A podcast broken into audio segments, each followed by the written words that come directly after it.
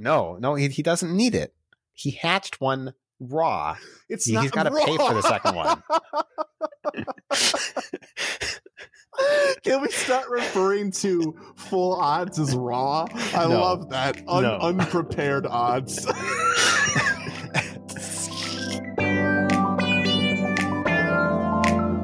You're tuned into the GoCast podcast, your one stop shop for updates, news, tips, and community in the world of Pokemon Go. Thank you for listening. The season of Heritage is just as much about where we're going as it is about where we've been. Go Tour Johto when? Niantic is giving us a whopper of an event as a gift this holiday season. Why can't I hold all these postcards? and more on this episode of GoCast. Hello and welcome to the GoCast podcast episode 172. It's December 12th, a Sunday evening? Question mark. I'm your host Chris and as always I'm joined by my co-host Kyle. Hiya. Hey Kyle, how are you on this Sunday evening? I am alive. we just got you back fresh from the fight of work as it is. Uh, and uh, i appreciate you being so flexible this week. Um, the, our other previous recording time of yesterday uh, might have been bungled and that was my fault. Kyle was here at three o'clock and i was not because i forgot that we agreed at three o'clock. So here we are today Anyway, uh, before we get started here, shout out to four patrons that we've newly acquired. Thank you, thank you, thank you to Garen, Zachary, Cole, and Nick. So very happy to have you on the Discord server. For those of you that did join, I'm pretty sure all four of you have from what I've seen.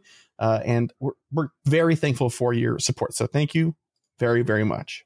And a big shout out to Fish and DeFi E for accompanying Kyle down the path of avoiding a solo recording last week. Uh, it was lovely. I adored editing that show. It was great to not hear me.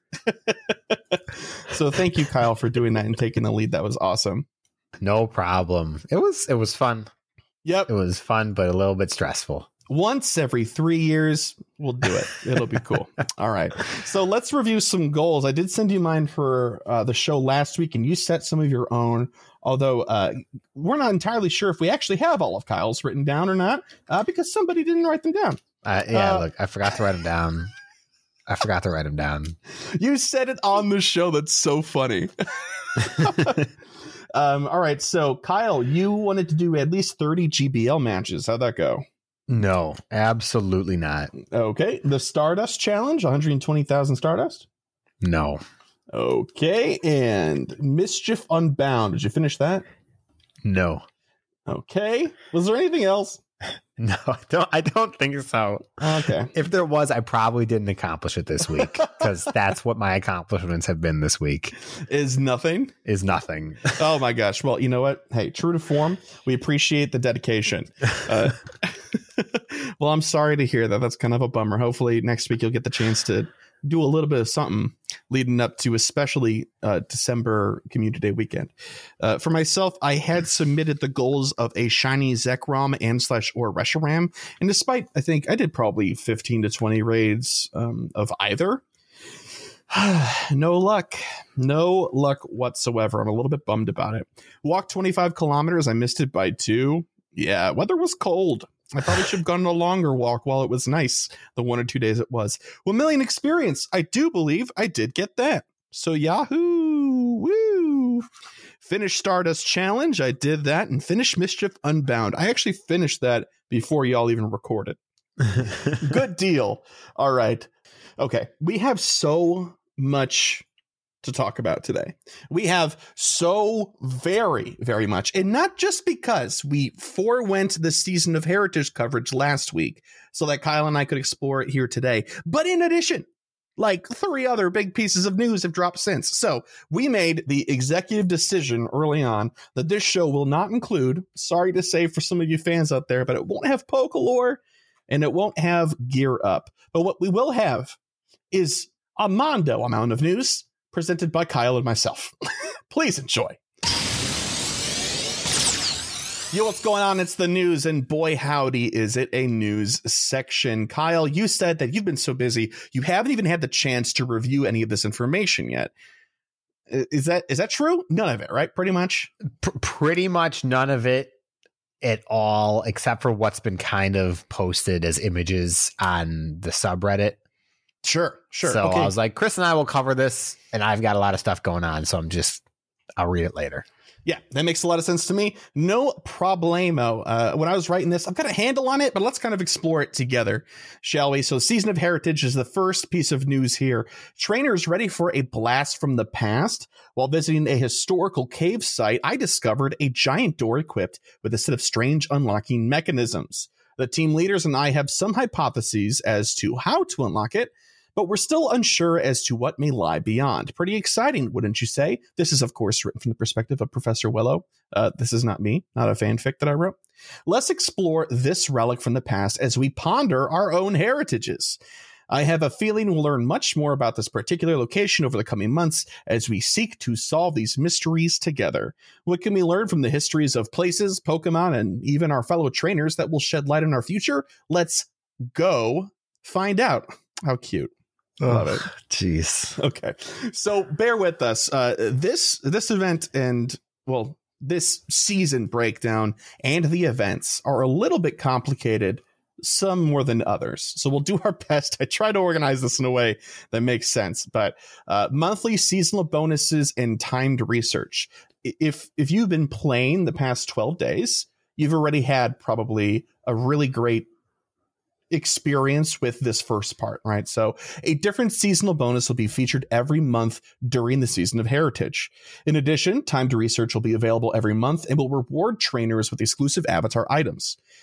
December's timed research will be available to all trainers, while the timed research in January and February will be available to those who pre purchase a ticket for Pokemon Go Tour Johto. We're getting ahead of ourselves. Yes, we will be talking about Go Tour Johto, but after the season framework has been set, so to speak.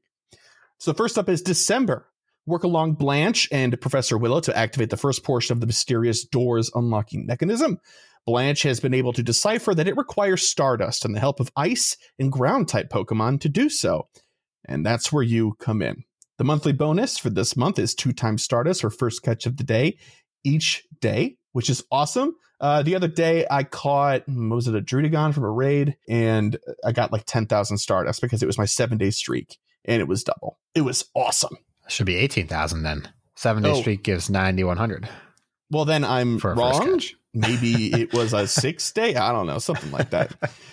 Uh, timed research Stardust challenge. This is the Stardust challenge that I had set a goal to finish, and so did Kyle. Kyle, you've still got half a month. You're a okay. Don't you worry. I mean, I, I will finish it. Just I did not make my goal. Gotcha, gotcha. Uh, collect 120,000 Stardust total to unlock. That's for the big monthly unlock, which has already been attained, by the way.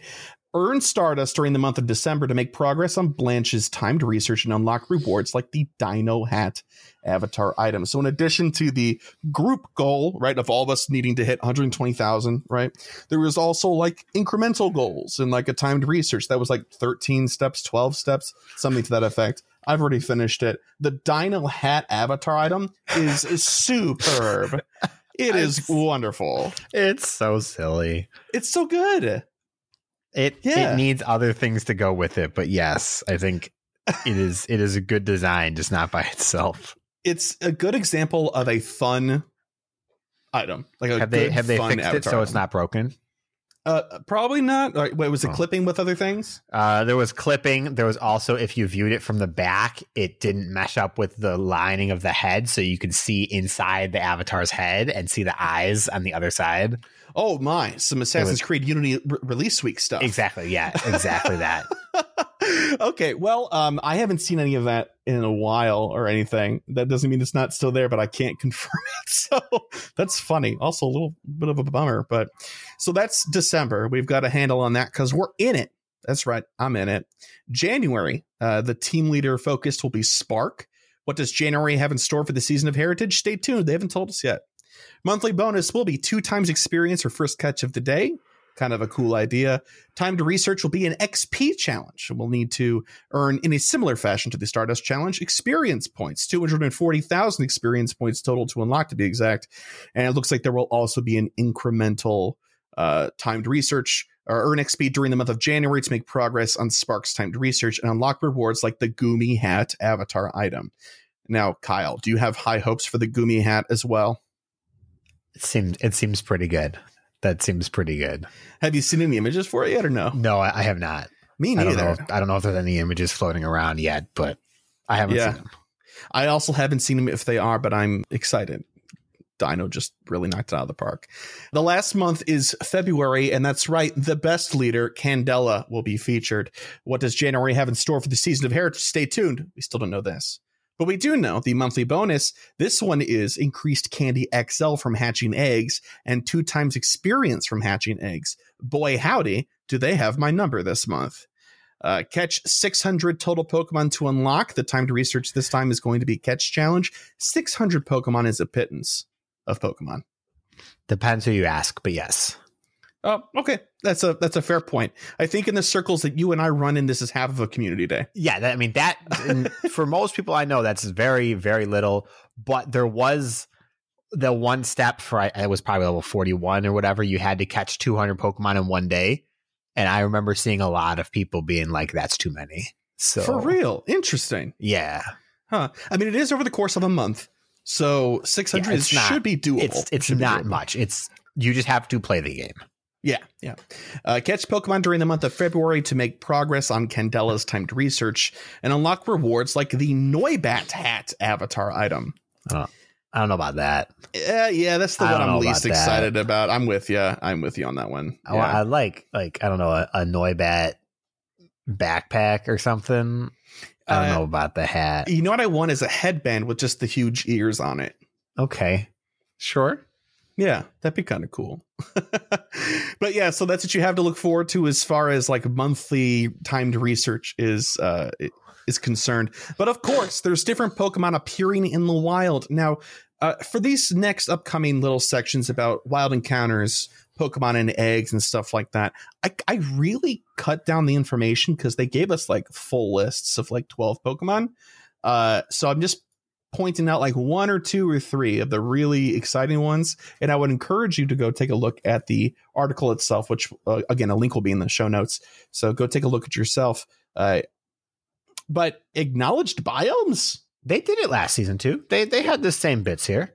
they they did, but uh, the way that they had like talked about it before was kind of like I thought it was from the perspective of just like go to places like this. But now these names are consistent, like they have labels. You know what I mean?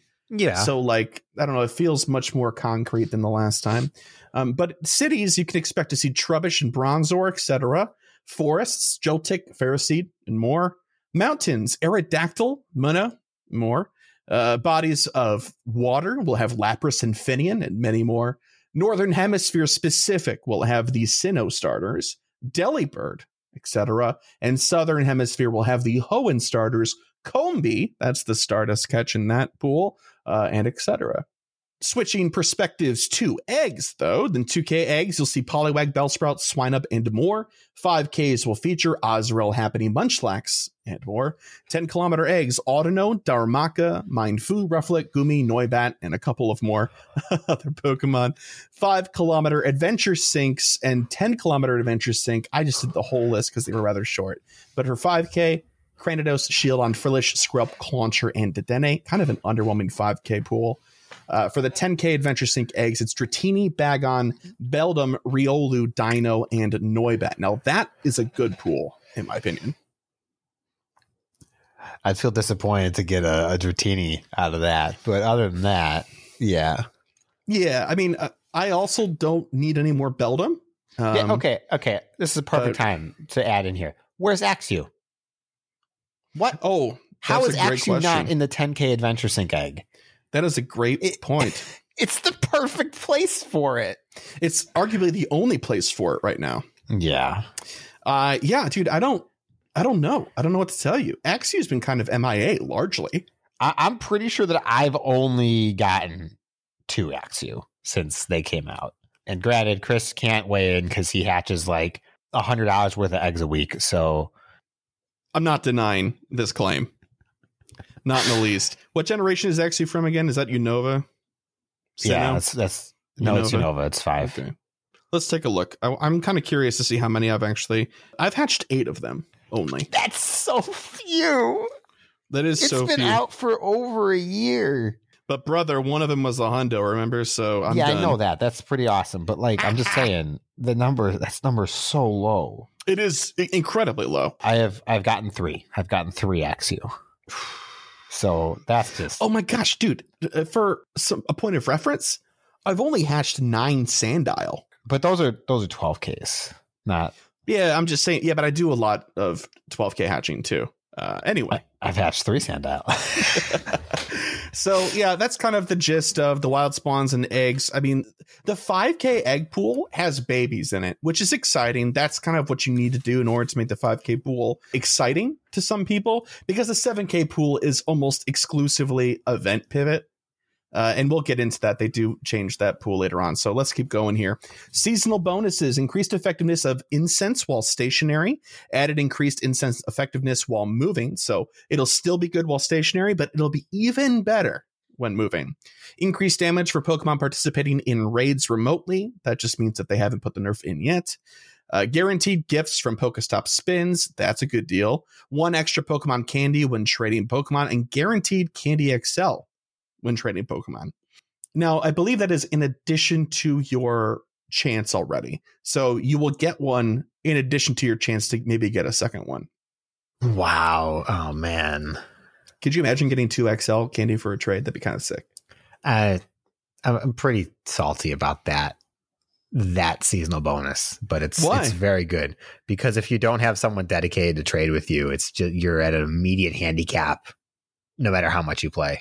That's true. Uh, the same is to be said about several other aspects of this game. Like I don't have a Pokestop that I live on. I'm at a Yeah, but like this is the only like- this is the only one that requires another person yes. who plays actively It's almost like it encourages making a second account. a little bit. But I mean, don't do It's- that. It's against it's- TOS, but uh, you know, I, I've never heard of anybody getting in trouble for that one. But yeah, it is kind of a bummer when you see things push you in that direction. Like I want to enjoy this bonus, but I can't. mass trading is not fun. Chris and I have talked about this before. It's one of the most tedious min maxing things I feel you can do and go, but it's it's so insanely important to do right now if you want to compete on a XL level. Yeah, absolutely. Which is to say, PvP almost Yes. exclusively. Yeah. Anyway, uh, let's move on to the list of community days. This is not new information, I don't believe, uh, but December 18th and 19th, of course, we'll have December Community Day weekend. That's this upcoming weekend. Remind me, Kyle, we got to set goals around that. Uh, and then January 16th and February 12th have been released as the dates for the community days. Uh, we have no idea what they're going to be as of yet. Any guess for January, Kyle? Are we do a starter? I haven't paid. I have not been paying attention. What was bef- What was before Shinx? Was that Oshawott? Yes. So then we're done with the starters. Yes. Uh, oh man, then no, I got nothing. But it's I'm not. I'm not sure either. Uh, I'd probably have to think about it for. A li- I'd, I'd probably have to think about it for a little bit. A couple of my guesses or my suggestions are kind of ruined with this upcoming holiday event, so we'll we'll get there. oh yeah. Okay, that's fair enough. But yeah, mark your calendars. January 16th and February 12th. It's always really nice when they give us the dates in advance. So take advantage of it because it's not always the case. Uh, so that's pretty much it. Well, now we've got like a bunch of different events and stuff like that. And this next one is like my th- the thing that I'm looking forward the most to this year, maybe even more than Go Fest. Uh, I wow, and it is. We've already mentioned it. Pokemon Go Tour Johto. I cannot contain myself. Johto is my favorite region. Generation 2 is the best generation. I'm sorry if you think otherwise. oh man, you should you should go talk with guys over at Super Effective. They feel very strongly against that. That's fine. It's not for everybody. they're like they're like ready to throw down over it. no, dude, I love Johto. Yeah. I'm I'm so down for it. Um, if somebody wants to have a conversation about them not liking Johto, come at me. Let's do it. Let's wrestle. But trainers were thrilled to see how many trainers enjoyed the Pokemon Go Tour Kanto event. All of us, I think. And we're excited to announce that we'll be holding another Pokemon Go Tour event, this time celebrating Johto. Celebrate Pokemon Gold and Pokemon Silver in a whole new way. In the ticketed version of Pokemon Go Tour Johto, trainers will choose between the Gold and Silver version event experiences, each with version exclusive Pokemon. And, and that is pretty much the same as Go Tour Kanto was as well. Complete event exclusive special research and test your Pokemon collection skills to receive an encounter with Celebi with a special move when caught during the event. Trading with a friend who chose the other version will be important, just like in Pokemon Gold and Pokemon Silver. There's going to be a masterwork research after the fact as well. They have not given us information about that. So make sure you finish the special research during the event so that you can unlock the masterwork research as well. Uh, tickets are now live, so stay tuned for more details on when tickets for the in person event goes live. There's going to be an in person add on in some cities. We'll get to that later in the post. If you purchase a Pokemon Go Tour Johto ticket by the following dates, then you'll also receive access to the Season of Heritage's January and February timed research. So purchase by Monday, January 10th local time to get both the January and February timed research. Purchase by Thursday, February 10th to get only the February timed research. There you go. So when is this Go Tour Johto happening. Saturday, February 26th from 9 a.m. to 9 p.m. local time. The global event will be live. In addition to the free experience, trainers can purchase a ticket for an exclusive ticketed experience. On Sunday, February 27th, trainers will be able to participate in an in person event at a few select locations. As an homage to the end of the Pokemon Gold and Silver games, trainers will take the next step in their journey with the appearance of Pokemon from the Kanto region. Stay tuned for more information. So we're going to have another Kanto event afterwards. Is that what's happening? I mean, you can't have Johto without Kanto after all. I suppose so. Can we have any region without Kanto? No, not really. I mean, mm-hmm. yes, every region after Johto. They should have made it possible to go back and do previous. There's no, uh, there's no Kanto in Hoenn. There's too much water for that. true, true. Not enough fire. So the ticketed experience features. Here we go. Will you choose gold version or silver version? You must choose before the event begins, and you won't be able to change your version later. So choose wisely. Tickets are $11.99 in the US or equivalent pricing tier in your local currency, plus any applicable taxes and fees. Saw some pictures of people saying that it was different prices in different places. Not so sure what all the uh, hubbub was about, but it seems to have normalized for most people. Uh, so, Kyle, without knowing any details, are you doing gold or silver? Probably silver, because that's the version that I played when I was a kid. Okay, that made sense. Regardless of the version selection, all ticket holders will be able to experience the following during Pokemon Go Tour Johto. All Pokemon originally discovered in the Johto region will be appearing in the wild, appearing in raids and encounters and research tasks, attracted incense, hatch from eggs, via training with friends, obtainable via evolution during this time. You'll be able to complete event exclusive special research leading to an encounter with the mythical Pokemon Celebi. As mentioned earlier, it's got a special move. You'll want to do that. Once you complete the special research line, you'll be able to access a second exclusive master research story intended to be worked on over a long period of time. This will test your skills as a trainer. The previous masterwork research was a doozy, so I'm hoping that it is also difficult. All Pokemon originally discovered in the Johto region will be available in their shiny forms, some of them for the first time in Pokemon Go. This includes the featured Unown G O T U R and J. Oh my. Which will appear while using an incense. In addition, you'll be more likely to encounter certain shiny Pokemon in the wild, depending on the event version you selected. Check out the version overview for more information. We'll get there. Earn rewards and level up your Elite Collector medal by completing nine collection challenges. Trainers will need to catch specific Pokemon according to a theme in a limited time frame to collect these challenges. Different Pokemon will be attracted to incense, a free bundle containing three remote raid passes will be available in the shop. Eggs will require one quarter their normal hatch distance. You'll earn twice the candy for hatching eggs. You'll earn extra candy when catching featured Johto Pokemon. You'll get up to nine free raid passes by spinning photo discs at gyms. You'll get an exclusive in game medal to commemorate the event. There will be snapshot surprises, and you'll be able to get special stickers by spinning Pokestops and purchasing them in the in game shop. That is a lot, as it should be for an eleven ninety nine ticket, I suppose. All right, I have a question. Okay. The info specifically words eggs will require one quarter their normal hatch distance.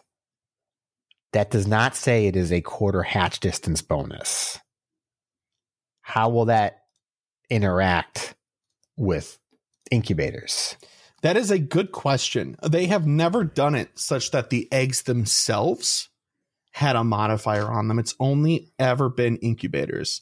That- my yeah. educated guess, I know that's what you're saying. I'm just saying it out loud again.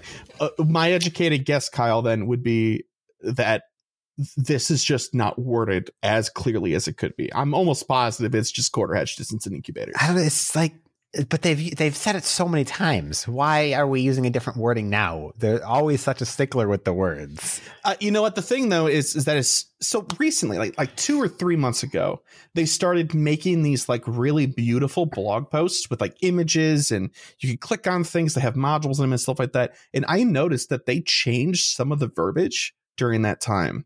And so I think we can't rely on it nearly as much as we could in the past. At least not with the same degree of certainty. That one that one is just a weird one. It's it's weird. I would agree. But you know, I guess incubators, right? I mean, do you think otherwise? You think there's a chance? Look, look, all I want to know is is my 10k egg that I put in an egg in an incubator, a super incubator, going to only take like 0.67 kilometers to hatch. That's all that matters. I don't care how everything interacts. I just need to know do I need a lot of incubators going into this event? if that happens, I'm going to not spend any money until that month and spend all of my money on incubators. but see, here's the downside, and we'll, then we'll move on. I Mhm. think this is in the middle of February. Who's walking in February? At least in the Midwest, I suppose. yeah. Yeah. I mean, we could go snowshoeing. You want to do that? No, I'm just. I would rather be inside, but the last go tour encouraged you to go to different locations, so I'm not sure how well that would work. It did. What time of year was Kanto Tour? April. Yeah, those two months make a huge difference, man. oh God, yeah, we could. Oh no, this could be another research event where I was trudging through drifts of snow that were like three feet tall in order to get my was it Lotad? I don't remember what it was. No, Feebas. Feebas. That's the. Oh my God, that was the nightmare one. I didn't right. do that day. Oh my gosh, yeah, you made a good call, but I'm very lucky. I still have both of my feet. All right. Anyway, continuing on in the interest of time, non-ticketed features. The following features will be available to all trainers during the event, regardless of whether they purchase a ticket. So some Pokemon originally discovered in Johto will be appearing in the wild, raids, hatching from 7K eggs. Some Pokemon originally discovered in Johto that are usually exclusive to certain regions in the world will also be appearing in raids worldwide. Heracross is a good example. Corsola. Corsola is an even That- better example. That's the only other one. Gen two only has two regionals. Tropius. Gen that's the Gen three. I always forget about Tropius. Uh, and I, I don't even feel bad about yeah. misremembering the generation on that one. yeah, it's just just Heracross and, and Corsola. I'm pretty sure. Okay. Pokemon such as Pichu, Cleffa, Igglybuff, and Togepi babies will be uh, hatching from two kilometer eggs you receive from spinning Pokestops. And you'll be able to complete timed research related to trainer battles. Woo! Maybe they'll have the challengers on the stops again this time. I hope not. The NPC challengers. Yeah, yeah, it's a fun Mhm. feature, but no. I hope they do. I just hope it's not nearly as oppressive as it was last time. And finally, Kyle, we get down to the differences between the gold version or the silver version. Would you mind leading us in this portion of the event? Sure thing. My man.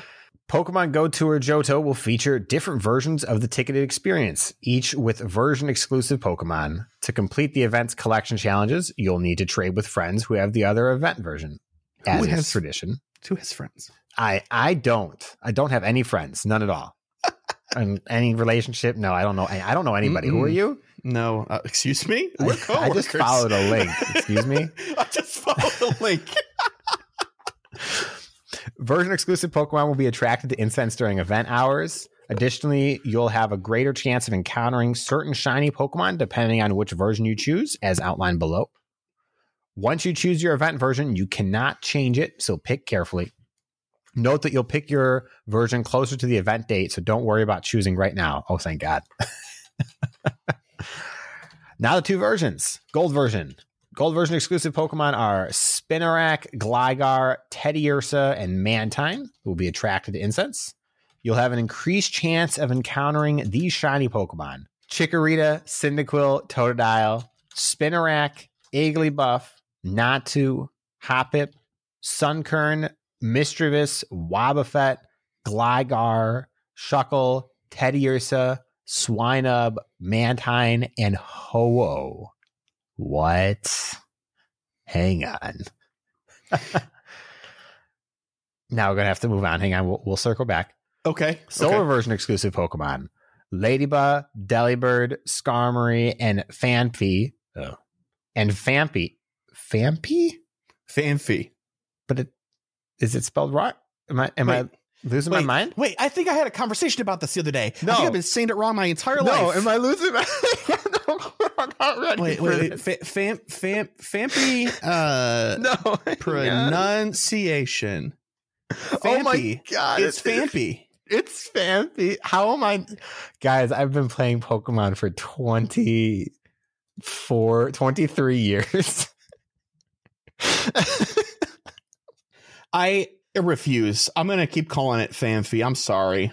I will also probably for the rest of my life call it Fampy, but for this moment, Fampy? Oh, I'm going to restart the list just for clarity's sake. okay. Ledyba, Delibird, Skarmory, and Fampy will be attracted to insects. I can't even say it. Oh, weird. That's so weird. You'll have an increased chance of encountering these shiny Pokemon. Chikorita, Cyndaquil, Totodile, Ledyba, Cleffa, Sudowoodo, Hoppip, Yanma, Pineco, Delibird, Ooh. Skarmory, Houndour, Fampy, Miltank, Larvitar, and Lugia. Okay. So that's a that's a lot of lists. Uh, hold on a second. Silver version has access to well, more access to Delibird. Oh, this is just increased shiny chances. All right, not necessarily more opportunities to encounter. It only encounters it. Delibird is only for silver version. Oh, yes, it's also in the other list. I was about to say it's kind of weird because the exclusive list for gold doesn't have a Stardust bonus catch. Yeah, I, I noticed that as well. That's a little bit yeah. I don't know. We could have a conversation about whether Cleffa or Igglybuff shiny in the other part of the lists. Uh, which one's rare? Because there is uh, kind of a there is kind of a rarity scale for babies, but uh, it's really convoluted. Yeah. That said, let's ignore the legendaries for a second. This means that these are the only Pokemon that are going to be boosted for shinies. Because of the way this is worded and the fact that both lists include the starters, True. me says to me that these are the only set of Pokemon that will have an increased shiny chance for the entire event. And something tells me they probably did the exact same thing for the Kanto tour. They just didn't communicate it, which is why people probably went so hard for the shiny Snorlax and raids and didn't get it. Yeah, that's uh that's a fair point. Oh, I remember having that conversation back then. Oh, people being like, "Hmm, uh, you know, the the raid rates weren't different." You know, like, Yeah. yeah. I, I could be wrong, but this is just the way that I'm reading the information they gave us. What do you think about the fact that both Lugia and Ho-Oh are on this list? Um, I think it's fine depending on how it's actually implemented. Like, are we going to see Ho-Oh and Lugia in raids? Are they going to be uh, like research rewards? Like what? Like Right, wh- yeah, why? exactly. Why are they on this list, implying that we're going to have like more than outside of raids, a, a few encounters with them? Right? Like Mhm. that's strange to me too. But we have a little bit more information. It's the first ever Pokemon Go Tour in person event experience. As your Johto journey winds down, trainers in a few select cities will be able to continue celebrating with a special step back into Kanto event on Sunday, February 27th, 2022. This optional event experience is completely separate from the main Pokemon Go Tour Johto event. You can choose to participate in both the global event and the in person one, or just one of them. The choice is yours. Remember, the adventures in Pokemon Go Tour Johto can only be experienced on February 26th, 2022.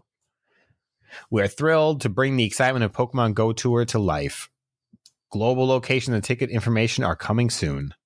I believe we we still have none of that information unless I'm wrong. No, no, none of it. But we can make some safe guesses here.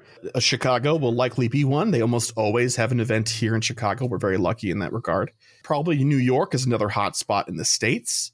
Uh, what are some what are some popular places outside of the states? I'm really showing how American I am right now. I mean, now. pretty pretty much, and, and there's several places they could do in uh, the UK.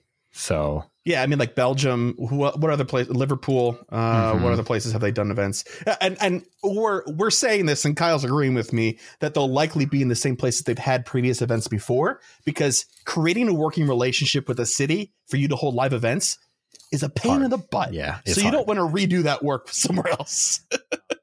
they've done they've done stuff in Germany. Yeah. they've done stuff in the, of course, uh, several uh, Asian countries. So those are safe bets, I'm sure. oh yeah, Japan. yeah. Yeah. Who would have guessed? Um, yeah. I mean, we'll talk about this more when we have more details and stuff. But outside of this, I guess, Kyle, in comparison to to Kanto Tour, because you and I, when we read the Kanto Tour details the first time, we were like, this could be amazing. But I'm Mhm. not entirely sure based on what I'm seeing. And our experience was phenomenal. We loved that event. How are you feeling about Johto? I, I mean, I think Kanto was objectively positive. I think it also had a lot going for it at the time. I'm not as excited on Johto. Johto's not like a make or break generation for me, but it looks solid. It looks like a good reoccurring event. Mm-hmm. One of the things that's kind of weird for me is Kanto had a better identity because it's the thing that started the collection challenges. It was the first time that they were like big and everything kind of thing. And then it also introduced the idea of the trainers that you had to battle, Yep. which is a is a hot topic, but was something. And so far, all the, the information we have is here is Pokemon. so like Go get him. is the event going to do anything else or is it just a like a super fancy Johto exclusive Go Fest type thing? Yeah, I'm not entirely sure. And maybe there is some self awareness around the Kanto brand being the strongest out of the generations, right? I mean, obviously that's the case. But uh, with with this secondary event happening the next day after the fact, but as a Johto stan, right? Like that makes me a little little peeved because Yeah. I want Johto to be celebrated in its entirety. I'm wondering though if there's more to it that we don't quite have, judging mm-hmm. by the fact that Lugia and Ho are on those lists. So I at least think we know there's going to be raids popping the entire time. Hopefully, obviously the regional exclusives, Heracross and Corsola, are going to be in raids too. But unless you really want the shiny, no one's going to be doing many of those. Although okay, Heracross has uses. I, I stand corrected. I know Yeah, there's some beautiful uses. shiny. Yeah. So here's the last question for you for Johto then. Do you think there is any possibility, based on the way this is strangely worded and organized, that Lugia and or Ho-Oh will actually be spawning in the wild? No, Yeah, me neither, man. No, it's it's very weirdly set up, but no, because it, it specifically says increase shiny, increased chance of encountering these shiny Pokemon. It doesn't say how you encounter them. Right, that's true. I I suppose the the follow up question would be: Would if if they were spawning in the wild, would you think that's a good thing or a bad thing? I think a legendary just spawning on the map is a nightmare if it's more than insanely rare, like the lake spirits. Personally, I think one is exciting. I think anything more than one ruins the whole experience. yeah. If I have to Yeah. go point to point and catch a two percent catch rate legendary everywhere I go, I'm just gonna be. It doesn't matter if I keep seeing them. I'm gonna not want to Yeah. catch them. It's just a slippery slope, and I don't want to end up with a Lugia community day one day. Oh my god. I don't want that. That's the death knell of the game in the year 2035. Yeah. All right, last event. eh, Go whatever. Catch the legendaries. All right, cool. Well, let's go toward Johto. Again, once we have more information, of course, we'll update you as we have them. Uh, one thing we did kind of blow past really quick there was an event that happened between the last recording date and this recording date that we did not have information for at the time of recording last Yeah. time. It happened really quick, literally in the pocket. It was that Dragon Spiral uh, Descent event.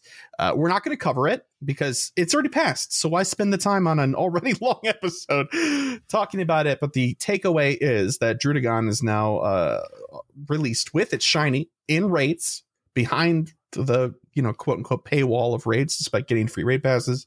Uh, and some people were upset about it. What else am I missing, Kyle? What else was going on with that? I mean, not a lot of dragons for real Yeah. spawning in the wild. Axew was nowhere to be seen, uh, but Deino was in the wild. The the spawns were bad, but there was a collection challenge that had two rare spawns that I know some people were a little bit annoyed by. Dragonair and Vibrava. Yeah. Okay. I got lucky with the Dragonair. I didn't even see a Vibrava on my nearby, but I am an exceptionally small sample size because I didn't really play this week, so I can't complain. But I did see people talking about it. Yeah, I popped in incense uh, and I finished it within the first hour of that thing being out there. I think uh, the Brava was the holdout for me. But I wonder, did you finish it off your incense? Or Yeah, did you just I did. Okay. I wonder if they were had a better chance from the incense because I didn't use one this event. And all I saw was Vulpix and Trapinch. Some Mary. That's literally it. yeah, yeah. Uninspired spawns. But yeah, more or less. Um, I would have really liked Axew to be a possible spawn, but uh, whatever. Anyway, moving right along here. Power up Pokestops to receive better rewards and create new AR experiences. Trainers were excited to announce Powered Up Pokestops, a feature that will make new use of the AR mapping tasks we introduced last year. Soon you'll be able to work with your fellow trainers to complete AR mapping tasks and create exciting new AR experiences for trainers worldwide simply by using your smart device to scan real world Pokestop locations. You'll be able to power up certain Pokestops and gyms for a limited period of time by completing AR mapping tasks. Powered up Pokestops will look different on the map, and any trainer who spins one will earn extra rewards.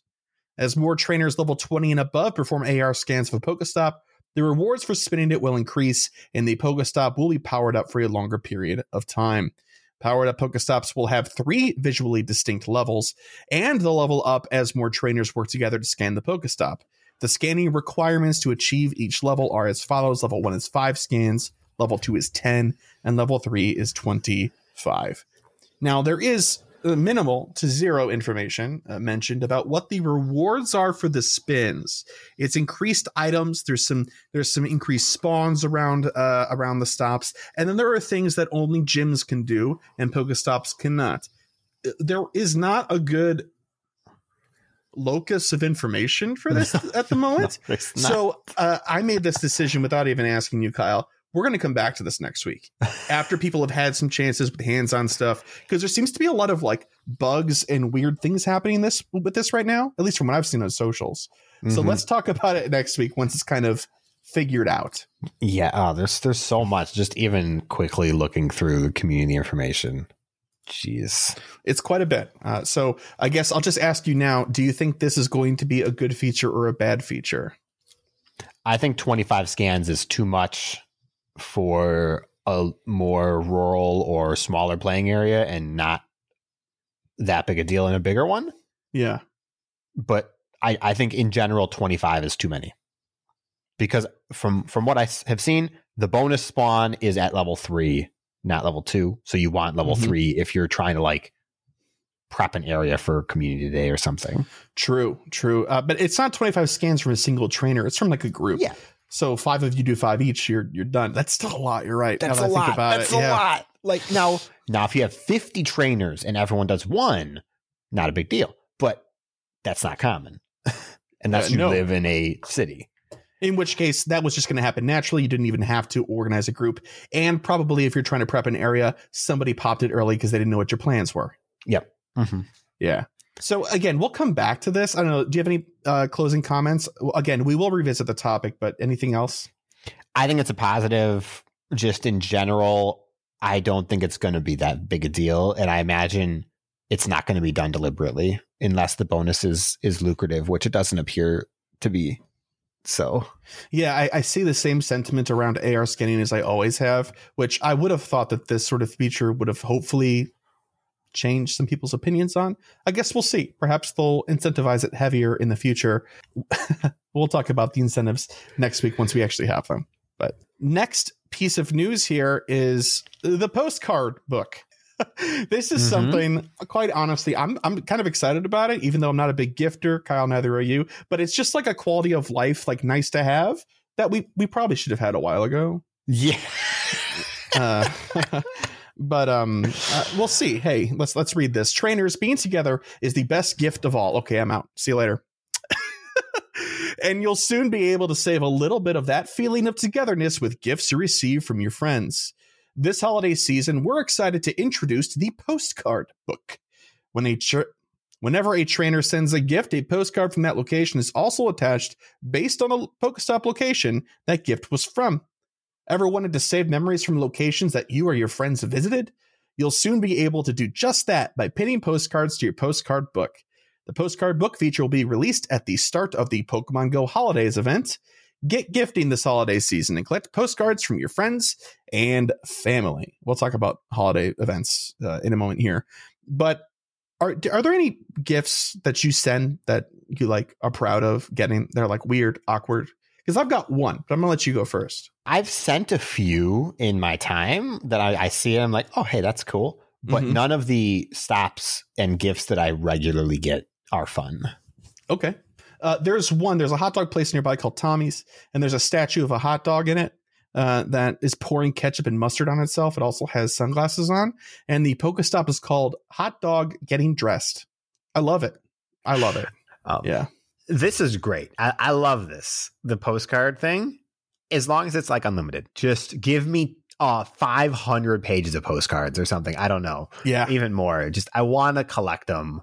It'd be fun to see what people send. They're like, hmm, should I send a good one or just like the one from the Starbucks down the street? Do you think it'll keep the sticker too? No, I I think they would have specified, and I've noticed Aw. people being like, why don't we have a sticker book too? Yeah. I think it's going to literally keep the picture and then the name of the stop.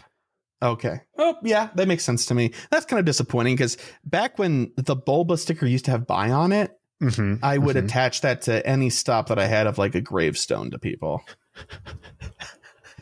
And I can't do cheeky stuff like that anymore. It's kind of a bummer. I hope that this saves temporary stops because it's like taking a moment in time. Oh yeah. because you can't do that currently. If you hold on to a temporary stop and the temporary stop goes, it's just a blank white image with no Mhm. data. But that was like sometimes it wouldn't though. By the time you sent it, it was gone. Though. So uh, there was uh, there was the pop up stop at the mall that we play at for when Let's Go Pikachu and Eevee came out. Those gifts did not, but the Go Fest gifts did. yes, no, but see that stop for Let's Go Pikachu, Let's Go Eevee, that's still at the mall. Like you can still spin that today. Oh, you can. Yeah, I don't know what that's a stop for, why it's still there, but it is. Oh, I didn't realize it was the same one. Yeah, yeah, it's still there. Same image prob- and everything. That proves your point then. All right. okay, so I- I've been talking a lot, Kyle. I'm going to call on you once again. Can you get us started with this Pokemon Go Holidays 2021 event details? And yes, this is the last piece of news. So. I swear. Don't worry. This is going to be a lot of lists. So. woo! Anyways, trainers, the Pokemon Go Holidays event returns for 2021. We hope trainers worldwide enjoy the festivities we have planned. Look forward to Bergmite's Pokemon Go debut, costume Pokemon, event exclusive field research, winter themed avatar items, and a bonanza of bonuses. they used the word again, Kyle. What a what a name! What you a, called what a it out last week, What a and time. I was like, huh, they have never used that word before. and now they've used it twice. Wow, uh, that's a pattern. The full event period is going to be December 16th to December 31st, and the details are as follows. The Season of Heritage story continues. Holiday Cup will be available. Event bonuses include open up to 45 gifts per day and hold up to 40 gifts in your item bag. Awesome. Mega Abomasnow will get a CP boost. Yes. Team Go Rocket Grunts will have more water and ice type Pokemon. eh, you know, Great. fantastic. So oh, happy. Neato. Costume Pokemon include Pikachu, Delibird, Stantler, Spheal, Cubchoo, and Glaceon. New avatar items, stickers, and bundles. Oh my. Festive hat, jacket, and shorts. Holiday stickers in the shop and from stops. A special box for 480 Pokecoins, including 50 Pokeballs, two premium battle passes, two super incubators, and three star pieces and an Ultra Box for 1480 Pokecoins for 25 Ultra Balls, 18 Raid Passes, 5 Super Incubators, 5 Incense. And an Adventure Box for 1480 Pokecoins for 18 Super Incubators, 2 regular Incubators, 2 Incense, 4 Star Pieces. That's probably the one I'll be buying. These are the boxes, ladies and gentlemen, you've been waiting for all year, by the way. Yeah, they, they used to be better, but it's still they're still good. They did used to be better, but these are still the best ones we see. Yeah, th- these are good. Yeah. Part one of the holiday event is going to run from December 16th to December 23rd. Wild encounters will include Holiday Hat Pikachu, Swinub, Holiday Stantler, Holiday Delibird, Snorunt, Holiday Spheal, Snover, Vanillite, Holiday Cubchoo, Alolan Sandshrew, and Cryogonal. It's the only time you can get a Cryogonal except off of a Glacial Lure. So find the one that you'll need for your entire time playing this game. what what generation is Cryogonal again? Four. Four. Yeah, It's we don't four have or five. I. I forget because it's it's a forgetful Pokemon. It's like such a it's a Pokemon that could be so cool, but it just isn't. it needs an evolution. Like It sure does. it feels like it is incomplete. It, sure does. Anyways, we'll have a raid shakeup. In tier one raids, it's going to be Holiday Pikachu, Holiday Spheal, Holiday Cubchoo, Alolan Sandshrew, and Swinub. Don't do this raid tier. For the love of God. Unless you're going to not use your free raid pass for the day. Please. I beg the you. only one I could say, oh God, please don't hate me, Kyle, for even saying anything here. Uh, Alolan Sandshrew is being treated as a rare spawn in some of these spawn pools, so I could see an argument. Uh, oh, they're just but still, no. so many from eggs. So many. yeah, that's true. Moving on to tier three raids. Cloyster, Holiday Stantler, Holiday Delibird, and Holiday Glaceon. Again, don't do this tier unless you really well. I think this is probably going to be the only way to get that Holiday Glaceon, unless there's field research, so you can do that one. Yeah, I think really they're probably besides field research, there might be one in like a time to research. They're, they're usually pretty good about giving people the dex entry stuff. Yeah, and well, and Gla- Glaceon's okay. Like it's it's actually an okay Pokemon to do True. if you don't true. have an army of Swinub. And it's fully evolved. So Yeah. great. In tier five raids, it's going to be Kyurem, and in mega raids, it's going to be Mega Steelix.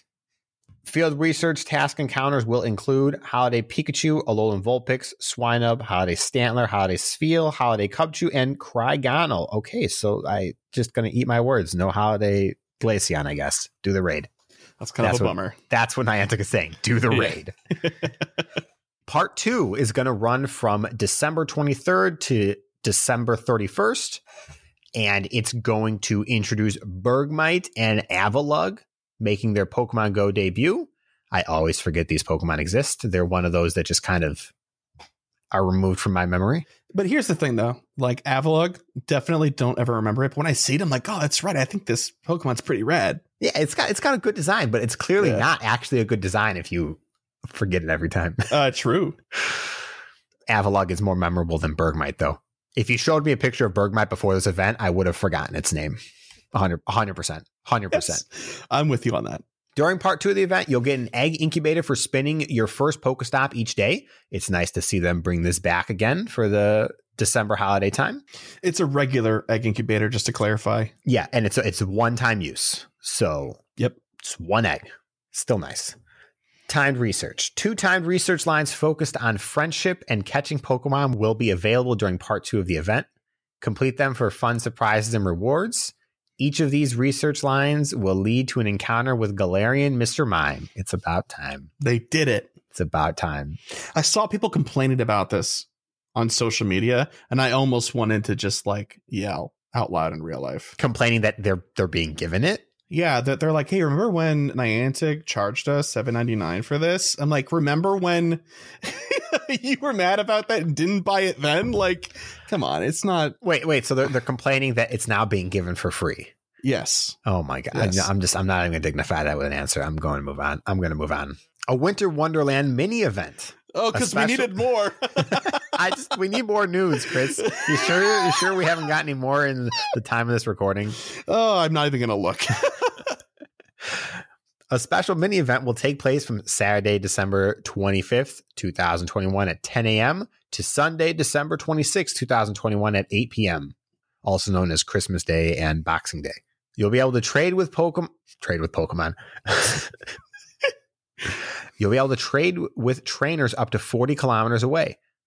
Additional field research tasks will be available for the duration of the mini event that reward Holiday Delibird. And there will be a collection challenge that rewards a Galarian Mr. Mime. Wild encounters will be the same as part one, but no Alolan Sandshrew, and add in Alolan Vulpix and Bergmite. Another raid shakeup for part two. Tier one raids, Holiday Pikachu, Holiday Spheal, Holiday Cubchoo, Alolan Vulpix, and Galarian Darumaka. If you really want to, you can do Galarian Darumaka. The okay. shiny is being released with this event. Yes, it is being released. It's not it's not listed here, but it, it is being Yes. released. It's not a very good shiny compared to regular Darumaka, but that's okay. Oh, whatever, man. Uh, I Look, mean, yeah, look, but it looks like he he got a sunburn, except instead of turning orange, he turned green. you still like green shinies, dude. No, but like I'll look it up. I'll look it up right now. it's I'm gonna give it I'm gonna give you a second. I'm not even gonna read anymore. Okay, underwhelming. I will give you that. It's just the I'll area around that. his eyes and like his hands, right? And his fingers. Yeah, He's got yeah. green fingies. Oh yeah. Moving on. Tier three raids: Lapras, Holiday Delibird, Holiday Stantler, Holiday Glaceon. Tier five raids going to be Kyurem still, and Mega raid is going to be Mega Abomasnow. to go with that CP boost, baby. Mega Abomasnow is solid. It's it's good, and regular Abomasnow is is good in a shadow form. I don't know if the regular one is good Hmm. in PvP at least. Thanks, Obama. That's my joke I used when Mega Abomasnow came out a million years ago. Yep. You got to give it better delivery than that. Okay. Oh, sorry. Uh, uh, well, I'm not you, okay? A slight egg shakeup for this part with seven Ks. They'll include Swinub, Smoochum, Cryogonal, Bergmite, Galarian Darumaka, and Holiday Cubchoo. You know, I don't really know how I feel about that. Uh, I'm not. I don't. Uh, Smoochum shiny hunting is really the only thing I see there, uh, and Bergmite and G Darumaka, obviously. But Cryogonal, I could care less about. I already have a shiny Holiday Cubchoo, and it's the same one from last year with the bow. So, eh. And Oh. Swinub, I could never see another one, and I'd be okay. Yeah, me too. Yeah. That said, I don't have a I don't have a shiny Cubchoo or Holiday Cubchoo, so I'd take one of those. I have a Holiday Delibird. It's the same Holiday Delibird, right? This year, I I believe. imagine. Yes. I have a shiny one of those. So Oh, yeah, you're good. I'll, I'll take my one holiday shiny and not need any more. It's okay. Field research tasks are going to be the same as part one, but no Cryogonal and add a Galarian Darumaka. So go do your Galarian Darumaka tasks. All right, Chris, that's a lot of information. How do you feel about Pokemon Go Holidays 2021? uh, these events never disappoint. There's something for everybody, uh, which is why I think it's great. Because even if there's parts about this that I disagree with, there is something that I do agree with, and you can't say that for Yeah. every event. But I think everybody here, even if it's just one thing, has something to be excited about. If you like new Pokemon being introduced, Bergmite. If you've been waiting for Galarian Mr. Mime, because you're a free to play player, here you go. Like, it, there's a bunch of great stuff. Good bonuses. I'm thrilled. I think they knock it out of the park every year with their holiday stuff. Uh, surprised and delighted as we are. What about you, Kyle? Are you excited or no? Has this earned your positivity? Yeah, it's it's positive. The only thing I think is missing is there's no collection challenges that they mentioned, unless I'm crazy. No, But- that's that's true. that it feels very fitting, especially with the the kind of rotation of spawns that's going to be happening. There should be a collection challenge in part Yeah. two, I believe. Yeah, okay. There is a collection challenge in part two. There's not one for part one. Yes. So okay, so that's that's okay then. Yeah, it's it's just positive. I'm I'm not huge for the ice type holiday theming stuff, but Galarian Darumaka is really good, so I'll, I'll take more of those. And Delibird's worth extra Stardust, so Very true. No, nothing against that. Great. That was so much news, Kyle. So much stinking news, man. We do have other things to do, but like I said, we're going to be not doing Gear Up and uh, Pokelore this week. So we're going to go right into Pokepoll. So last week's Pokepoll was what was your introduction to the Pokemon franchise and what hooked you in? First one's from Persephone Rose. And they said, My introduction to Pokemon was when my childhood best friend received a Nintendo DSi for her birthday, as well as a copy of Soul Silver. We were both fairly young, so figuring out the storyline was interesting. And later on, we both started collecting the trading cards. While she eventually grew out of it, I did not. It's the story of so many of our lives. I love it. I met more friends through elementary and middle school who played Pokemon as well. Platinum soon became my favorite game. I think it has a social aspect that truly hooked me in. I've carried on with this for years, all the way up until now, and have met so many amazing and fun people along the way. Yeah, I definitely think the social aspect for those that like that part of it appealed to them from the other games. I think Go was like the siren song for sure. Mhm. yeah. Um, thank you for the response, Persephone Rose. Next one's from Jay. My introduction to Pokemon was when the anime launched in the States. I became a fan and also started to collect the Pokemon cards for fun. My fandom was solidified for me when my brother received Pokemon Blue version for Christmas, and because he was too young to understand the basics of the game, I ended up playing the majority of the journey. Still remember choosing Bulbasaur as my starter and spending countless hours playing Blue version on the Game Boy Pocket, trying to collect all 150 Pokemon. Beating the Elite Four was a big accomplishment for a 10 year old. The community and RPG aspects hooked me even more over time. Pokemon fans make more Pokemon fans. That's that's the way it's always supposed to be. Yeah, it is. Pokemon doesn't need to do any Advertising, promotion, not not not advertising, just but like br- branching out. Everyone's going to do it for them.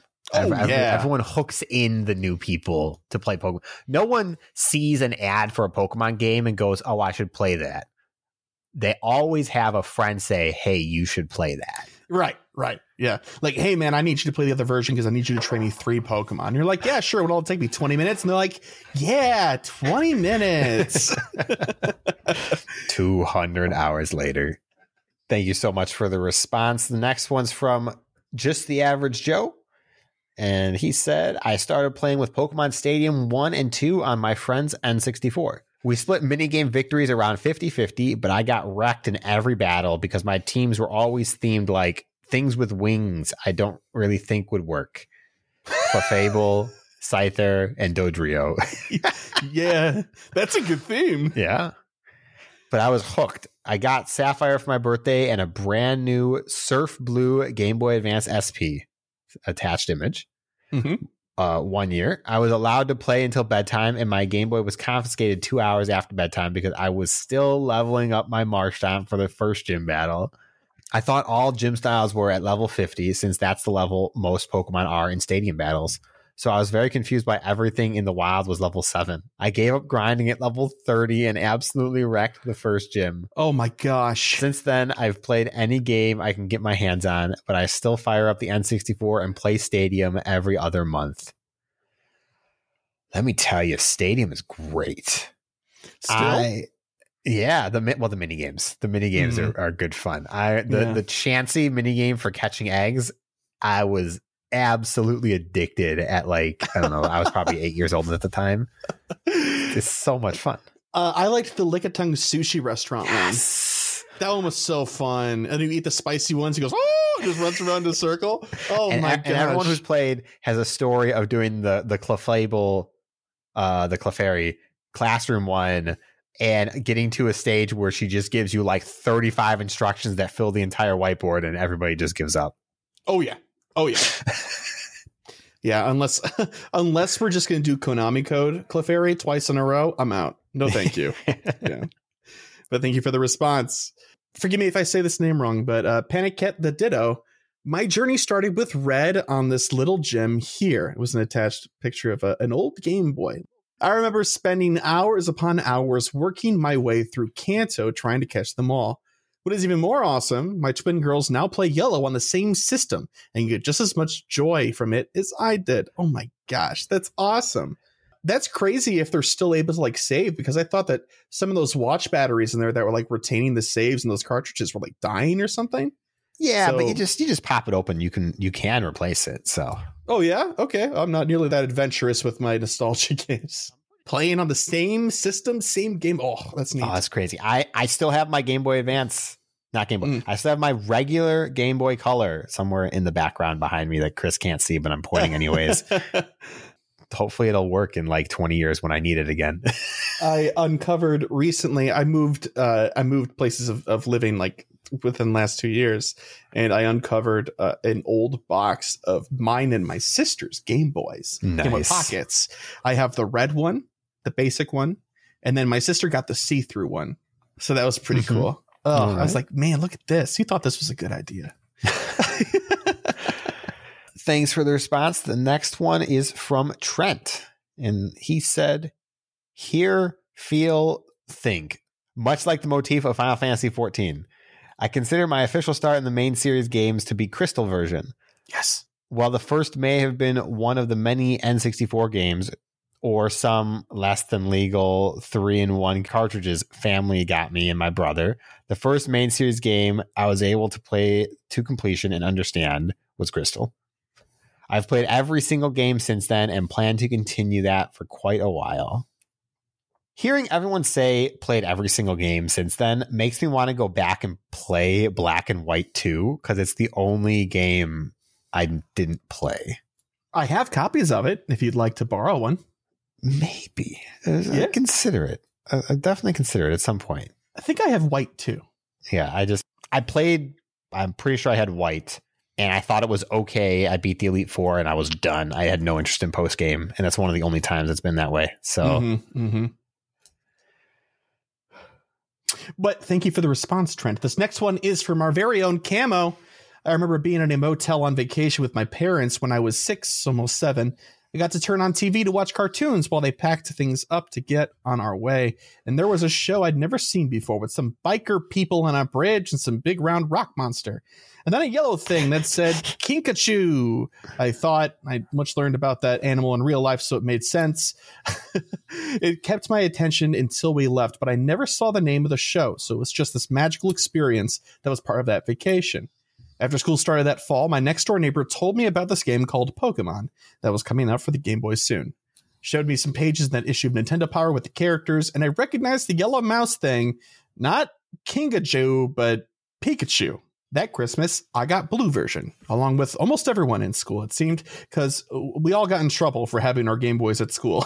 so we could play after the bus dropped us off, but before school officially started. Have been hooked to varying degrees on all things Pokemon ever since. Yeah, buddy. Can verify Camo is a Pokemon fan. last response is in the form of an email from Oliver. They said, "Hello, Chris and Kyle. For this week's Poke Poll, Pokemon Go is what got me into Pokemon. Then I started watching the anime, and then I bought Pokemon Sword. Then Let's Go, and now I'm happily enjoying Pokemon Brilliant Diamond. Shiny vibes all, Oliver.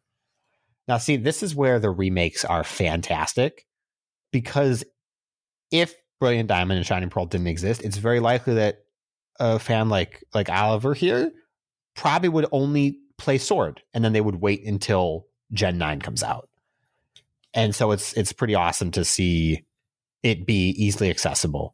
Now, Nintendo, when are you going to put the rest of the games on the Virtual Console? Come on, make a Master Chief collection for Pokemon. I- I'm not lying. I'd buy them. I'm not even lying. I would probably buy them individually if you didn't bundle them. I would buy one of each generation, no problem on the Switch. I would buy them at the original retail price too. Back when Game Boy games were twenty bucks, I would pay that full price for those. yeah, Yep. no, no problem. Just, just, just convert them. But Yep, I would love to have every Pokemon game on my Switch. I would love that. Well, then you're going to need Monster Hunter Stories too, because that's just another Pokemon game right there. Okay, all right. Or you could get uh, Shin Megami Tensei Five, which just came out. That's actually just another Pokemon game. Shinigami, like from Death Note. No, Shin Megami. Okay. There's a space. okay, I'm sorry. Very different. Yeah. uh, no, hang on though. Hang on though. This this game predates Pokemon. It's like well, the original, not the one that just came out. but is it good? It Was it, better yeah. than Pokemon? I mean, Pokemon had cuter overall Pokemon, which I think won it its appeal in the early 90s. Mm-hmm. But Yeah. Shin Megami Tensei is still going, so it's not like it's nowhere.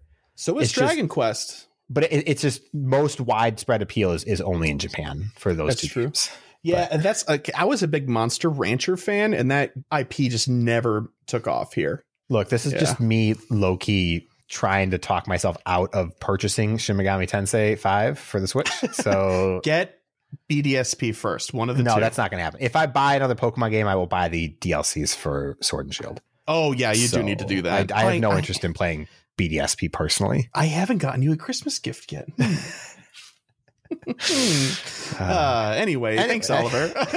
Anyways, we're moving on. Thank you very much, Oliver. This week's Poke Poll. What are some ways you find to enjoy Pokemon Go around others that don't play? All right, I need to clarify really quick because this is kind of a confusing question the way it's worded. But I mean, like uh, an example for you. Uh, you are. I, I'm just. this is an example of me as a kid. you have a Game Boy. You love Pokemon. Nobody else in your family really games per se, and you're like you know 12 or 13, and you're being you know dragged along to a family uh, Christmas party or something like that. How are some ways that that I could respectfully still play Pokemon Go while I'm trying to be respectful of holidays and other family members and things that are happening around me during this time. I thought this would be pertinent because there's a lot of really great things happening in Pokemon Go right now for December during a time when a lot of people have other obligations that are more important than Pokemon Go on the surface. But, you know, uh, Pokemon Go is supplemental to just about everything. So, what are some ways that you make time or find time to like check spawns, play the game, participate without taking away from other things like family gatherings or holidays. Does that make sense? You see It why I make- no, it a- makes perfect I sense. I, having just have a terrible. time. I just have a terrible answer. I'm sure others will have better ones. Oh, maybe. Okay. All right. Let's So, let's hear it. What is it? Fir- First and foremost, I have absolutely no shame. I will be mid conversation with somebody in my family, and I will open up Pokemon Go to check what's happening. and they'll be like, "What are you doing?" And I'm like, "It's Pokemon." And they're like, "All right."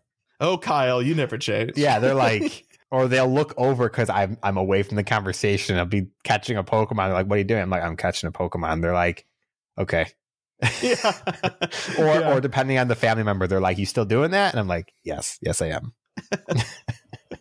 All right. uh, so But but but the other answer when I am trying to be polite is I generally will bring my plus to uh situations like that if I actually think I'm going to want to catch stuff from like the event that's going on. Yeah, yeah, exactly. I think the biggest piece of advice that I would give everybody is to just, I mean, obviously keep your priorities straight. You know, it was really difficult for me when I was younger to do so, but as you get older, it becomes much more clear. And I think we all know what the right choice is most of the time. That being said, when can I check my spawns at a family party when I'm 12 years old and don't want to be there? I'm like to play Pokemon instead. When you go to the bathroom, check some spawns. when you're walking from one conversation to the other, check some spawns. When you're waiting in line for food to fill your plate, check some spawns. Don't do it at the dinner table. You know, c- come on. We all know how to navigate this. I just want to hear some some ideas from other people as well. But I think for me, and this carries over from, you know, at work, when I'm in the bathroom, I check my spawns really quick. No big deal.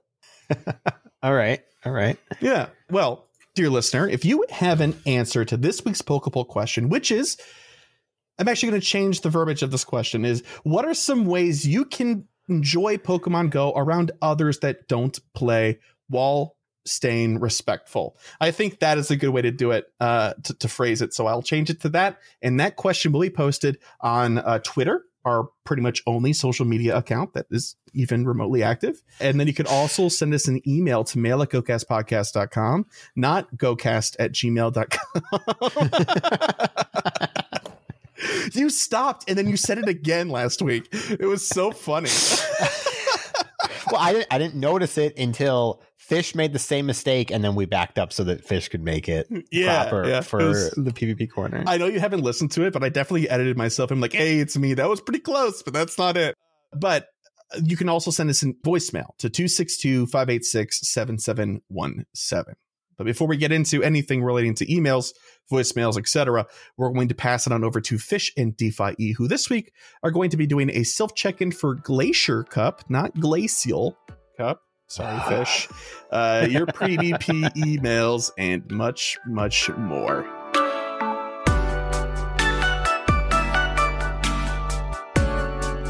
Hi, I'm Fish on a Heater, And I'm DPhiE 250. and this is PvP Corner, the PvP segment that always throws Brave Bird when running Pidgeot. DPhiE, what's going on in PvP right now? Well, we are currently in the Great League and Great League Remix, but it is coming to an end. How is Great League and Great League Remix going for you, Fish? Well, um, as promised, I am not doing as many battles as what I normally would. So, up until this point, I've only done 140 battles. I mean, that's still quite a few. yeah, I was being sarcastic. That is, I think that's quite a lot. it's a win rate of 90 wins out of 140 battles, so 65 odd percent. Also, just passed my 12,000th total GBL battle. Ooh, Yeah, yeah, right. that's a big milestone. I, for my news, I got my ELO. I hit rank 20, like my goal that I set um, on the podcast last week. So my ELO was 2139. I had 128 wins out of 200 battles, even, which is a 64% win rate. So not Ooh. too shabby. You and I have always been so like on par with each other. So yeah, feeling pretty good about that. And the Great League and Great League Remix, that's going to end real quick here. That ends on Monday, December 13th. And then we get the Ultra League and the Ultra League Remix. But also, the Holiday Cup is going to start on December 16th. We are going to cover that in much more detail next week. Anything you want to add more about Go Battle League, Fish? nope, I think that's it. I can't wait to dive into it a little more next week. A little more at all next week. All right, let's go ahead and do a quick self check in. We are in the Glacier Cup. So, Fish, have you done any practices, tournaments, any ideas for teams? What have you been noticing? So I've mentioned on the pod before that when I settle on one team, I stick with it for the entire month and I use it for all of my tournaments that I'm in. So now that my first tournaments have started, my team is locked in. I can tell you now that I'm running Shadow Beedrill, Malamar, Hypno, Froslass, Rainy Castform, and Barbaracle. Lots of fun picks in there. Yeah, yeah, and um, you you get the exclusive here, DPhiE. Don't tell anybody. Don't tell any of my opponents. But there is a couple of real curveballs in that team. One is the Rainy Castform. Rainy Castform is only being used by about two percent of the competition at the moment. Um, also, the Shadow Beedrill running Infestation. Ooh, Yeah, not Poison Jab. no, because so many, so many Pokemon in this meta resist the poison jab. Um, a, a bunch of very important Pokemon are weak to the infestation, and just the faster energy generation, just kind of that all adds up to me to make infestation a better decision. Now, I've played against people who have not liked that choice, and they've also said they've tried it and thought, nah, not for them, which I totally understand. But for me, I've gotten quickly used to it, and I'm happy with it, and I'm sticking with it. Awesome. I've kind of settled on my team as well uh, for most of my tournaments for the Girls That PvP Mega, for my lobby tournament and Girls That PvP, Pokemon Go Radio. But I kind of want to use the GoCast tournament to do something a little different. I want to make it kind of fun because I did not have a good time in the GoCast tournament last one month. I went one and three with my only one being the buy round. So I just did not have a good tournament. So I want to do something fun. And so, what will what does that entail? What what counts as fun? I named my team Captain Crunch's Oops All Water Types, and I'm going to run a mono water type team. Which, if I'm going to do it, I think this is a good meta to make it work. I think so. Um, there is a badge you can earn for your traveler's card if you don't know about it, which is a oh, what's it called? I forget what it's called, but um, you earn it by placing in the top fifty percent of a tournament running a team that all shares one type. So DPhiE's for that badge.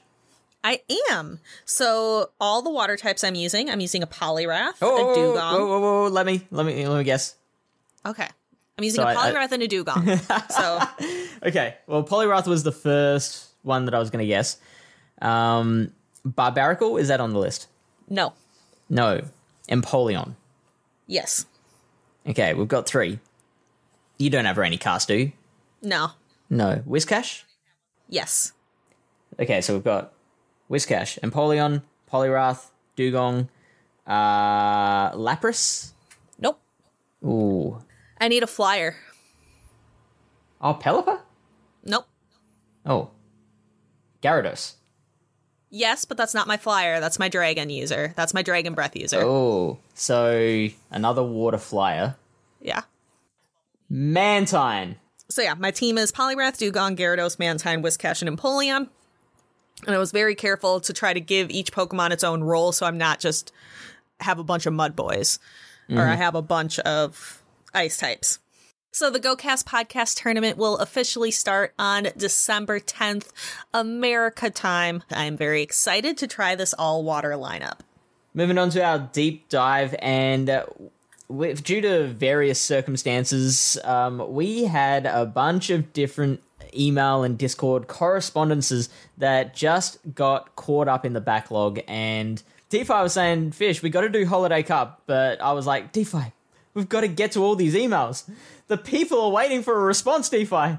And so we're going to do a mailbag episode, DPhiE. Do you want to take it away with Greninja Muffin? I will.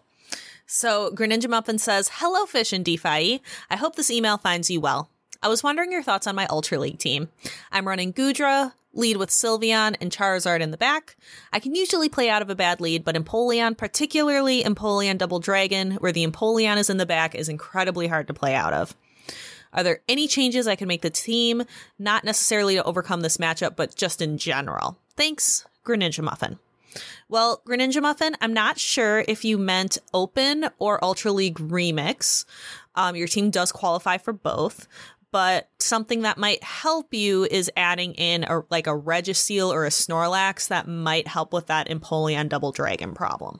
Um, I've noticed that Kingdra resists double water, so it has much better play against Empoleon. So if you want to swap out the Goodra for a Kingdra, that might be an option. Um, I, I was kind of thinking of it in terms of like what's a similar Pokemon to each of those that you could switch out. So if you want to switch out the Sylveon for another Charmer, then you could swap it out for Granbull, which has the close combat and crunch combination. Or if you want to swap the Charizard out for another fire Pokemon, Talonflame would work really well because the Brave Bird gives it so much play against like other water types or or just anything that resists fire. Next up, we've got Drew2, who says, Fish and DPhiE, this evening I was browsing through the mudkip I caught in the last few days and spotted one that I suspected might have good PvP IVs 0, 14, 13. I looked it up, and to my immense surprise, this is the rank 1 IV for Ultra League. My question is this Am I morally obligated to use this Swampert in Ultra League? I normally don't pay too much attention to IVs and usually just use whatever Pokemon is closest to the CP limit but having a rank 1 of something as meta relevant as Swampert seems pretty special. Also, should I try and wait out Niantic for them to have a time that I can evolve it with its Community Day move, or just bite the bullet and use a precious Elite Charge TM? Also, also, I spent a good amount of time collecting XL candy to get my Galarian Stunfisk to level 50 to use in Ultra League last season. Assuming I use this and the Swampert, who should I pair it with? Alright, so let's take that one at a time. First, Am I morally obligated to use a rank 1 Ultra League Swampert? Yes. Next question.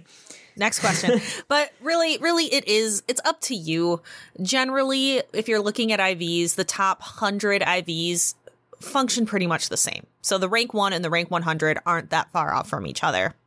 Unless you're looking for something very specific, like, oh, I need a Swampert that beats this specific Pokemon, then IVs start to matter a little more.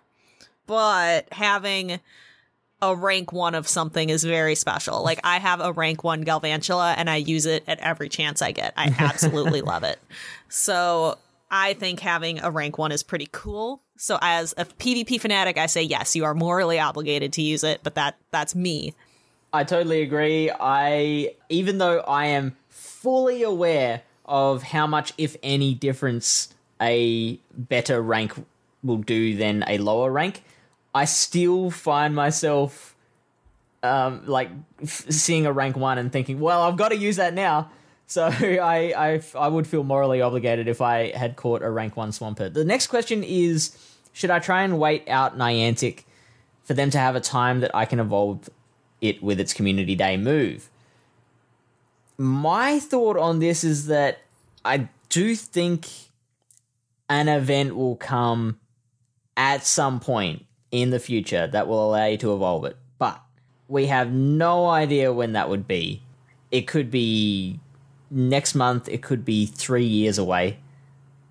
um, I would probably just use the Elite TM. So I'm currently sitting on nine elite charge TMs and 12 elite fast TMs. So from my Right. perspective, if this was me, I would just use a TM. I have plenty of them. But if you only have maybe one or two, then maybe wait it out. Finally, what should we pair it with along with Galarian Stunfisk? So I took a look at this and I looked at Open Ultra League. Galarian Stunfisk and Swampert have big issues with grass types. Venusaur, Trevenant, Meganium all give that core a really tough time. Funny enough, both of them do not have good matchups against a Talonflame. Talonflame can beat Swampert, Talonflame can beat Galarian Stunfisk, even though Swampert's a water type and Galarian Stunfisk can throw rocks at it. Talonflame is just that strong. So you're going to want something that can go up against grass types and can also go up against Talonflame. So a couple Pokemon I picked out were Armored Mewtwo, Mandibuzz, Pidgeot, and Lapras as being good options.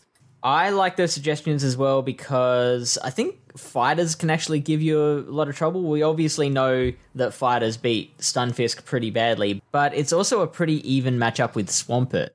So if you got the Stunfisk locked in against a Machamp, for example, that Machamp could build up a fair amount of energy and then use that to take out the Swampert. So some of those suggestions that DPhiE made, such as Armored Mewtwo and Pidgeot, and yeah, Mandibuzz as well, they all do a lot better against fighters and can kind of temper that.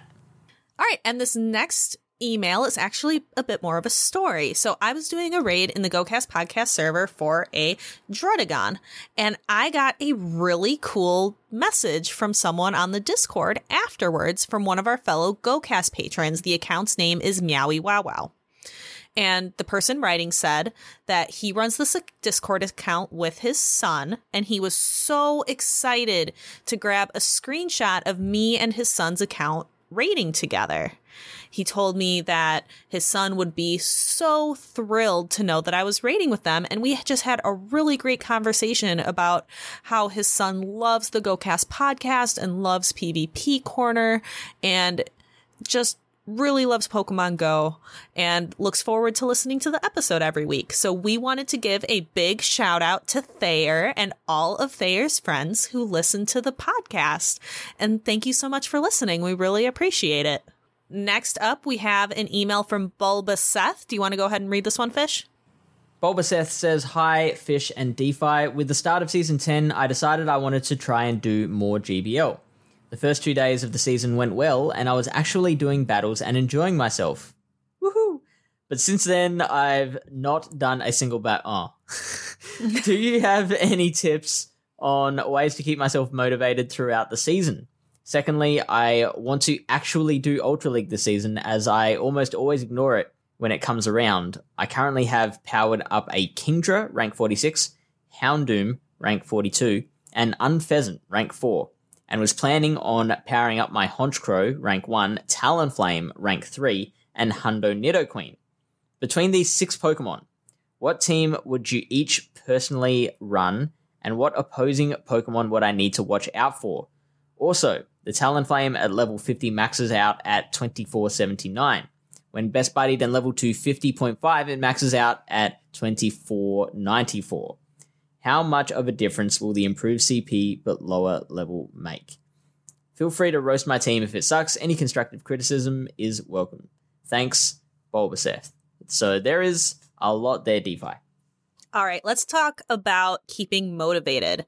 So I would say just kind of like how Fish is doing, not pressuring himself super hard to complete all his battles, but it sounds like he did a ton of battles uh, because he kind of took the pressure off of himself. And I feel that way too. I've already gotten my ELO, even though I know for a fact I don't do my sets every day and I don't do all of my sets. I'm not doing any GBL today, and I think I did two or three sets yesterday. So definitely don't do all five every single day. So I think not putting that pressure on yourself is really, really important. I often try fun teams just to see if I can make them work, and that often uh, revitalizes my enjoyment of the game. So on my stream, I like to run Meme Team Monday, which is where I try and make a ridiculous team or Pokemon work. This week, I did Triple Dark in Great League Remix, running Zweilous, Skuntank, and Drapion, and that was a lot of fun. And I did also get the wins, which makes it even more fun, I feel. Yep. And for me, I'm just a goal oriented person. Like, I like to set goals for myself. So last week on the podcast, when I set a goal of hitting Rake 20 by this recording, that was motivating for me. So, Right. goal setting, if that's the kind of person that you are, it's something that works really well for me. Next up, we have the Ultra League team. So, to recap, Seth has a Kingdra, a Houndoom, an Unfezant, and looking to power up a Honchkrow, a Talonflame, and a Nidoqueen. What are your thoughts? All right. So I'm going to say right away that first, you said Ultra League and you didn't specify. Um, if it's Ultra League Remix, you can't use your Talonflame. And speaking of Talonflame, maybe let's kind of knock that question out right away. You also asked um, the Talonflame at level 50, it's 2479. Best Buddy at 50.5, it's 2994. I mean, Best Buddy, it makes a difference in things like the mirror and like small bulk points, right, Fish? I looked it up. Um, really, it doesn't even do that.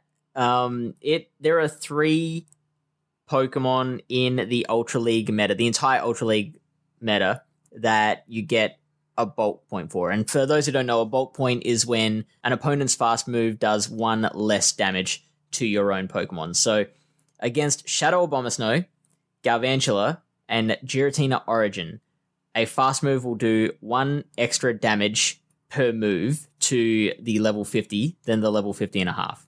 I, that, I don't think that's enough to make a difference. As for the matchups themselves, there was not a single Pokemon that I could find in the meta that was flipped as a result of the one or two extra HP and one or two extra defense that you get. So, very, very little difference. I would recommend if you don't want to put in the work of best buddying it, you absolutely don't have to.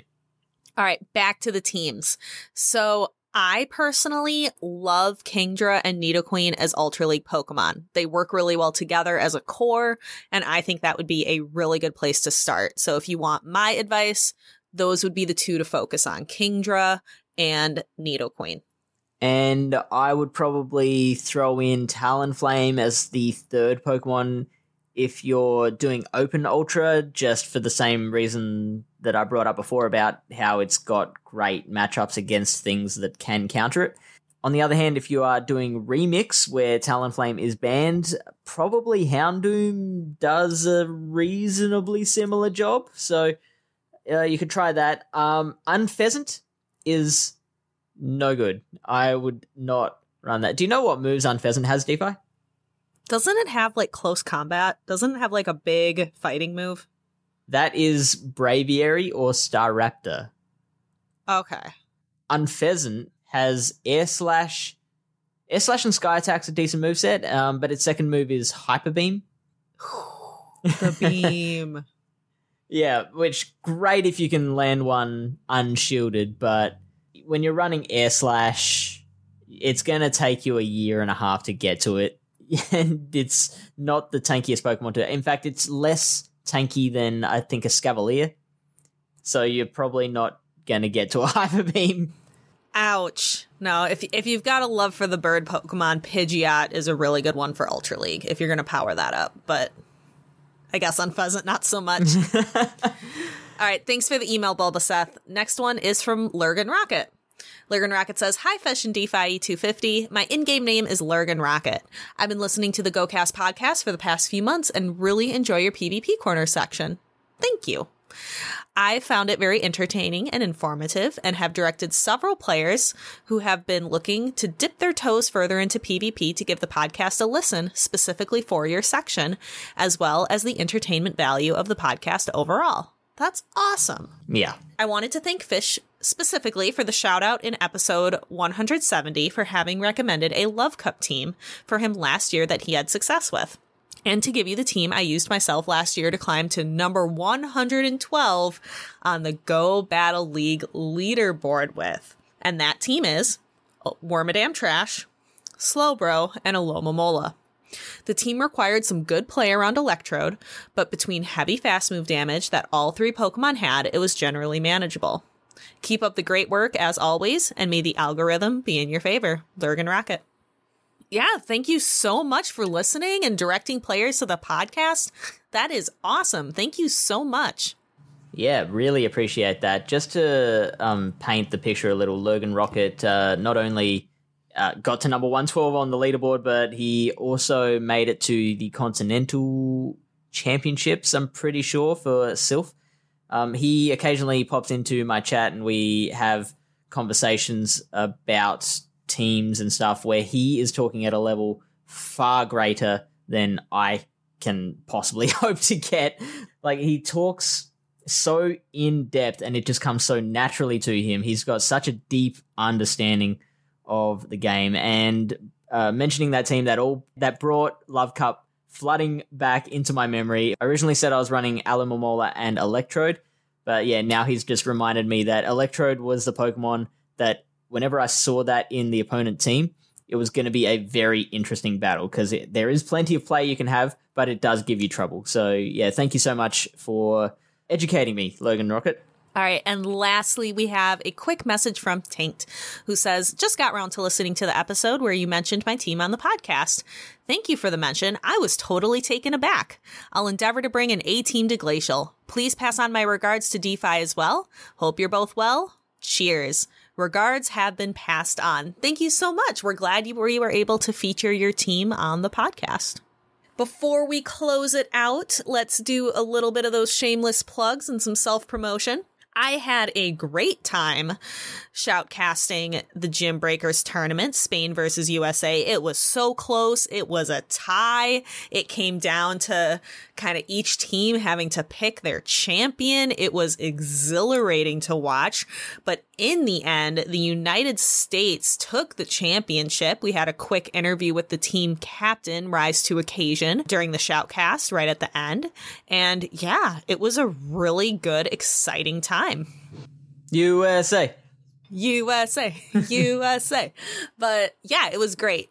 And it was just amazing battles.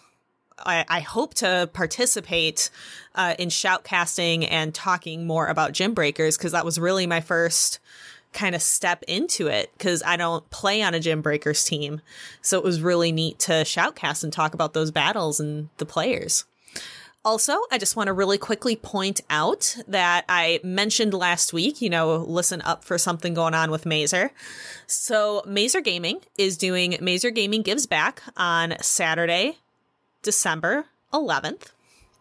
And it is going to be hosted by me and casted by Speediest Chief and Tuo Butters. And it is going to be at noon. I believe that's noon Eastern on twitch.tv slash Mazer HQ. It's a $1,000 prize pool tournament sponsored by Bitball Swap and will be raising money for Zero Cancer to end prostate cancer. So very, very cool. And I am excited to host that tournament. That is so cool. No, I just, I love any opportunity we have for esports organizations to partner with Pokemon Go and Yeah. really showcase just some of the awesome players that we have.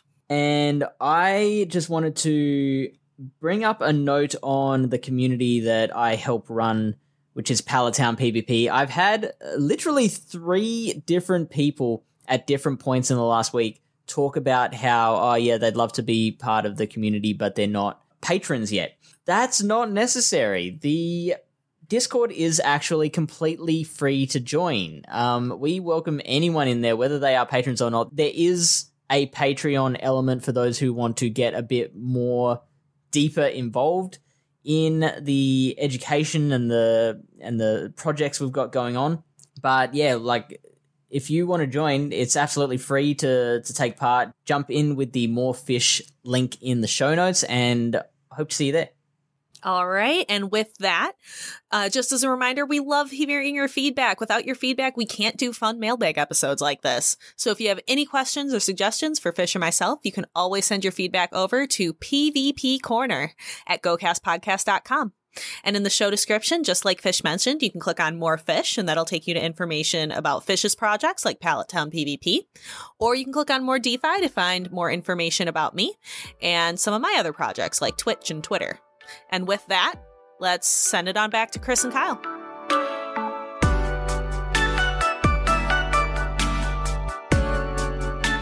All right, thank you so much, Fish in DeFi, for yet another informative and rather social PvP corner. We'll have to do another proper episode with them fully together, all four of us. I was so jealous editing you guys. That was so much fun.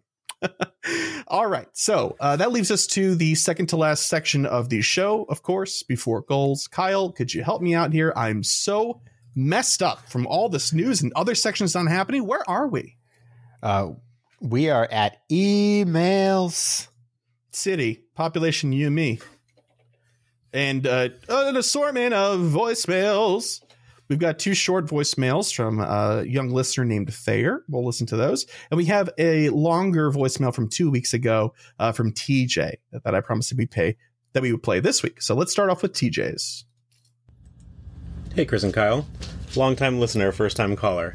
This is TJ Anderson, and I wanted to start out by answering today's poke poll. The end of year community day is one of my most look forward to events all year, simply because we get access to the community day moveset again.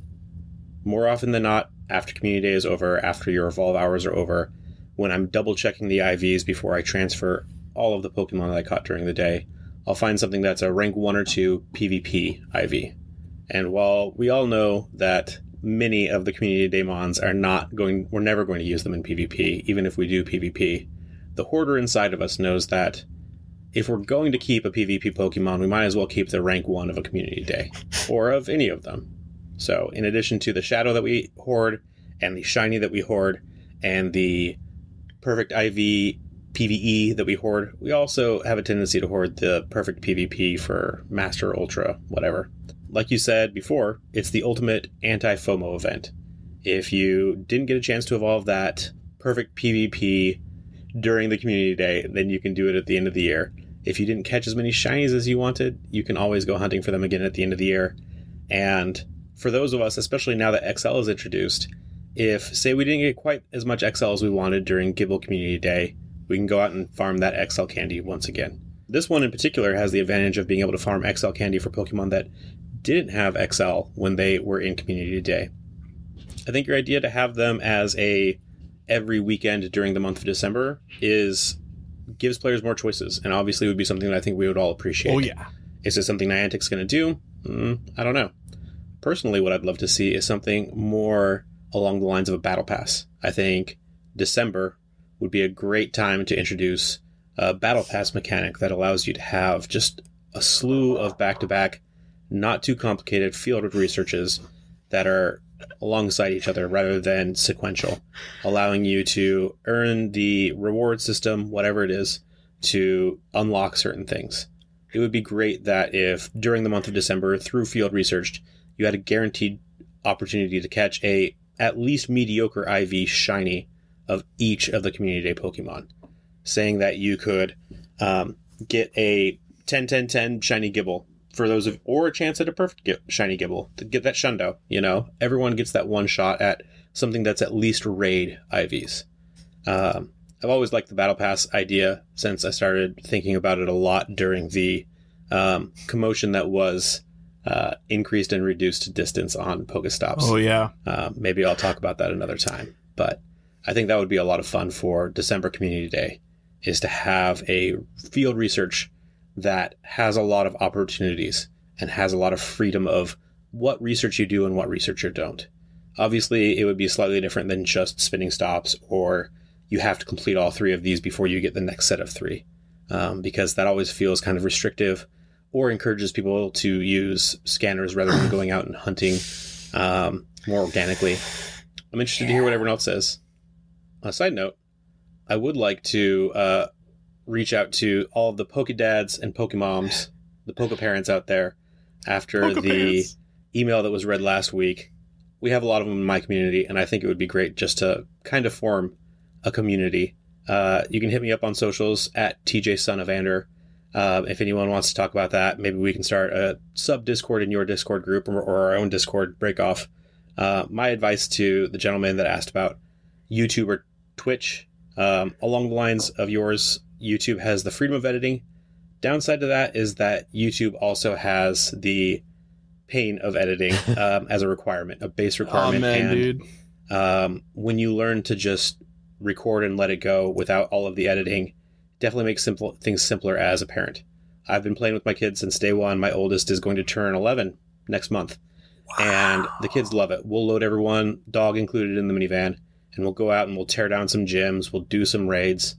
Um, they absolutely loved GoFest this year. Um, so playing with kids is a great opportunity, and the area where I'm at, we have a ton of dads that play with just their kids, and it's an opportunity, I think, for most of us to uh, get the kids away from our wives for a little bit and just go out and play and have a good time. Um, what I've done a few times with my kids is recorded videos as is and load them up to Facebook as a good introduction way of letting the kids get familiar with cameras. We know all the kids want to be YouTubers these days.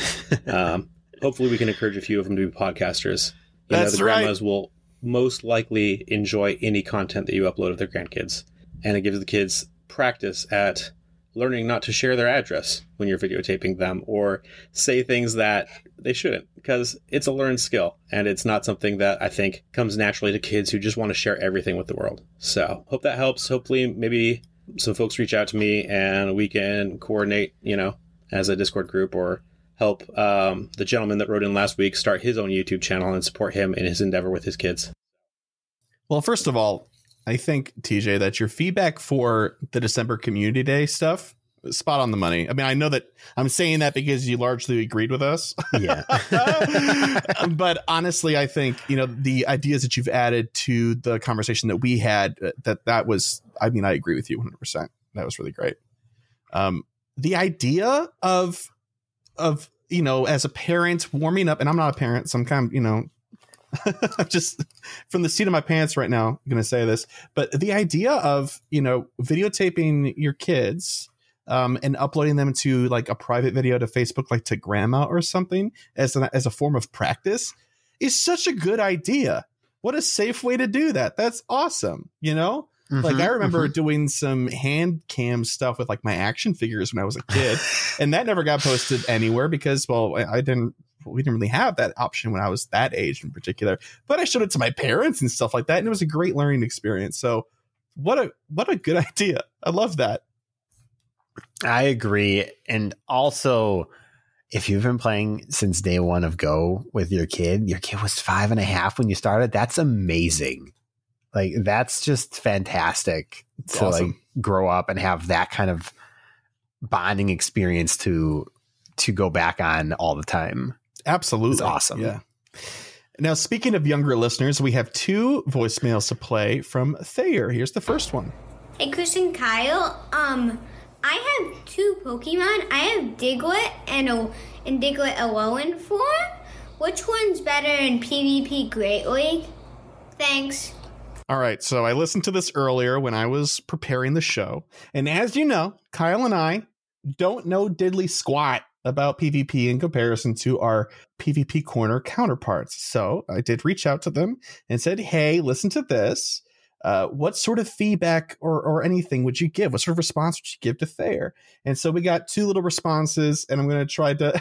it was my task to translate the technical answer in a way that made Oh, sense, which. I feel like I'm the ideal person to do with it because I still don't understand some of the technical stuff. So, uh, DeFi posted some stuff i- in a chat channel with us, and she said, My initial thought is a Alolan because to use regular Dugtrio, it needs to be XL, and you need to Mhm. Elite TM the fast move to Mudshot. So, The Alolan version will take less preparation to get it to its peak performance, is basically what she's saying. And then where Alolan Dugtrio can be used without doing all of that, like we said, but neither is particularly great in Great League. So uh, a better ground type would be Stunfisk. Now, that being said, if you love Diglett and Dugtrio, like as a personal favorite, who cares? Just use it. That's awesome. But I think your best bet from DeFi's perspective would be using Alolan. And then Fish weighed in uh, and said, Yep, I agree with the, that answer. I'd also add that Alolan has better typing because the steel adds a lot of resistance, and that I'm super jealous of its hair. it's awesome. So hopefully that is a satisfactory answer to you, Thayer. Feel free to send us a follow up, no problem. But here's a second question as well.